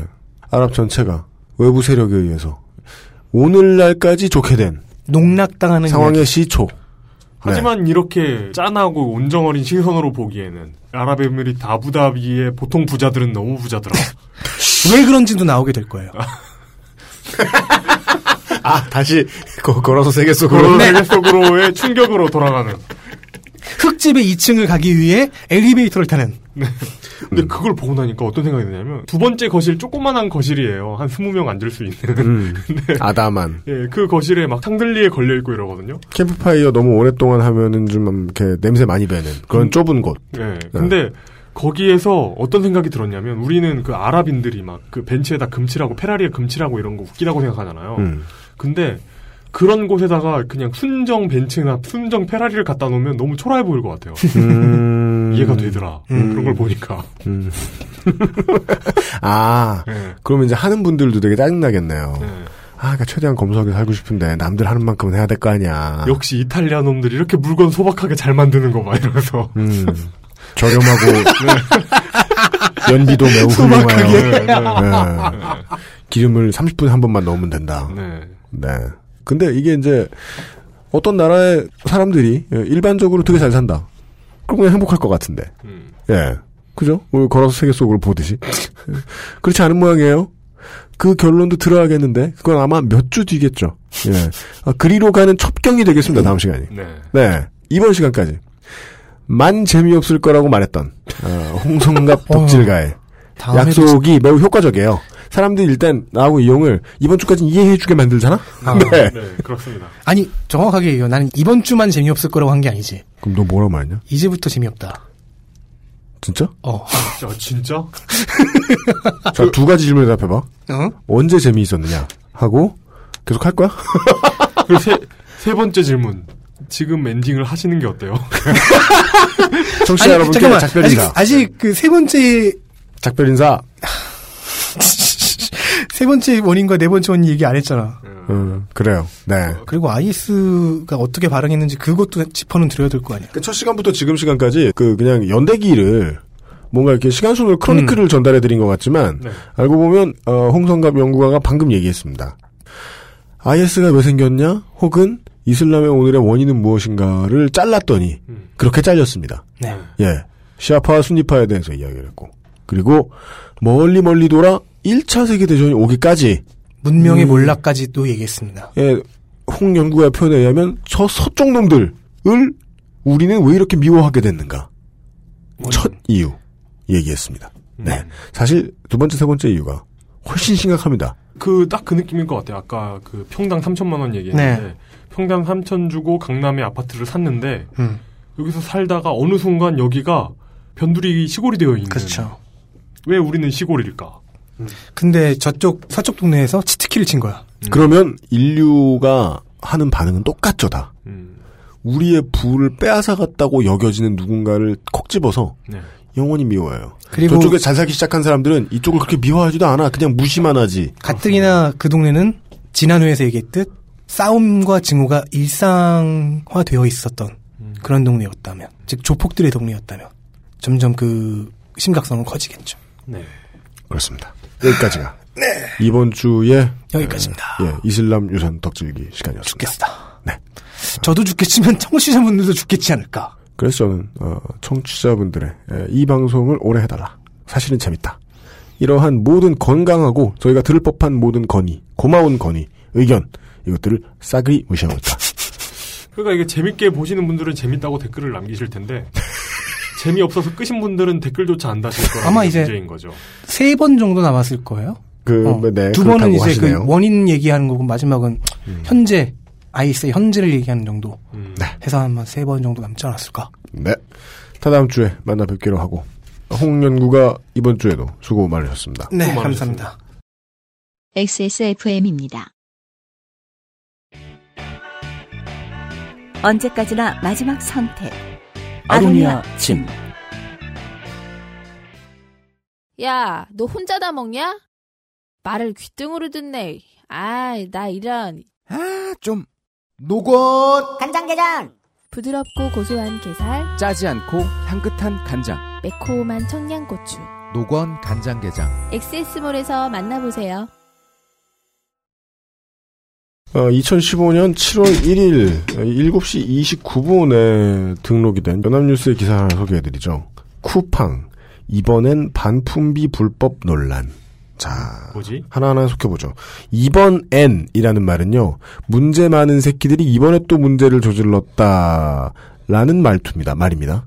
그럴 때 쓰는 말이고요. 이건 그 어떤 기사 작성의 기본이죠. 연합뉴스의 이유미 기자의 기사입니다. 소셜커머스 기업 쿠팡이 직접 배송 서비스인 로켓 배송이 또다시 불법 논란에 휩싸였다. 또다시라는 말은 이놈들은 원래 나쁜 놈들이라는 말을 뜻을 강조하려고 하는 에, 북한이 또다시 핵실험. 그가 정말 나쁘지 않다면 언론인은 매우 나쁜 버릇이죠. 네. 어 이유미 기자도 저한테 전화해서 야 이러는 거 아니야? 자.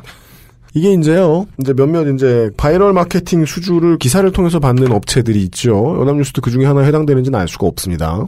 연합뉴스까지 만약에 그렇다면 진짜 네, 아, 마케팅 기사를 써주는 업체들이 요즘 들어서 쿠팡을 열심히 때리고 있더라고요. 네, 저는 우버를 열심히 때린다고 해서 우버를 열심히 때리고 아, 그 자리에 카카오를 집어넣는데 카카오 리무진을 집어넣고 있는데 네. 그렇다고 해서 카카오가 절대 아끼고 아, 우버가 절대 선이라는 생각은 절대 들지 않습니다. 네 맞습니다. 예. 다만 그냥 이쪽에서 어느 쪽으로 어느 쪽에서 어느 쪽을 향해 때려달라고 언론에게 돈이 가고 있다라는 정황 증거에 대해서만 자꾸 말씀을 드릴 뿐이죠. 예. 생각이 자꾸 나네요. 어, 우리 저 외로운 선지자인 이준행 선생이 어, 떤 분이 트위터에서 그러시더군요. 아외로워 이준행 선생. 그렇습니다. 이제 그 칭호를 칼리파 칭호가 이동하듯 아외로의 칭호도 그분에게 가는 거죠. 이준행 왕조. 예. 이준행 칼리 아아외 외로워 에이드 이러면서 이런 저는 이렇게 평화적으로 그, 그 친구를 선양할 의향이 네. 있습니다. 네. 우마 외로워. 어, 조만간 즉위식에 오십시오. 네. 이 외로움을 대변하는 인물인 네. 아, 웰종 이- 이준행 선생이 한번 짚어주신 적이 있었단 말이에요. 저희가 민주평통 시간에 다룬 적이 있는데 네, 네. 어느 업체인지 알 수 없는 알바질을 통해서 처음에는 이렇게 기사로 장난질 이건 지금 제가 기사 장난질 하나 소개시켜드렸죠. 기사 장난질 치기 전에 너무 다급하지 않다고 싶을 때는 커뮤니티 게시판에 장난질 치죠. 음. 예. 쿠팡을 상대로 한 그 장난질이 한번 걸린 적이 있어요. 아베로 이준행 선생에게요. 네, 네. 아외로 이준현 선생에게 딱 걸렸죠. 여기서 이제 배울 수 있는 교훈은 두 가지입니다.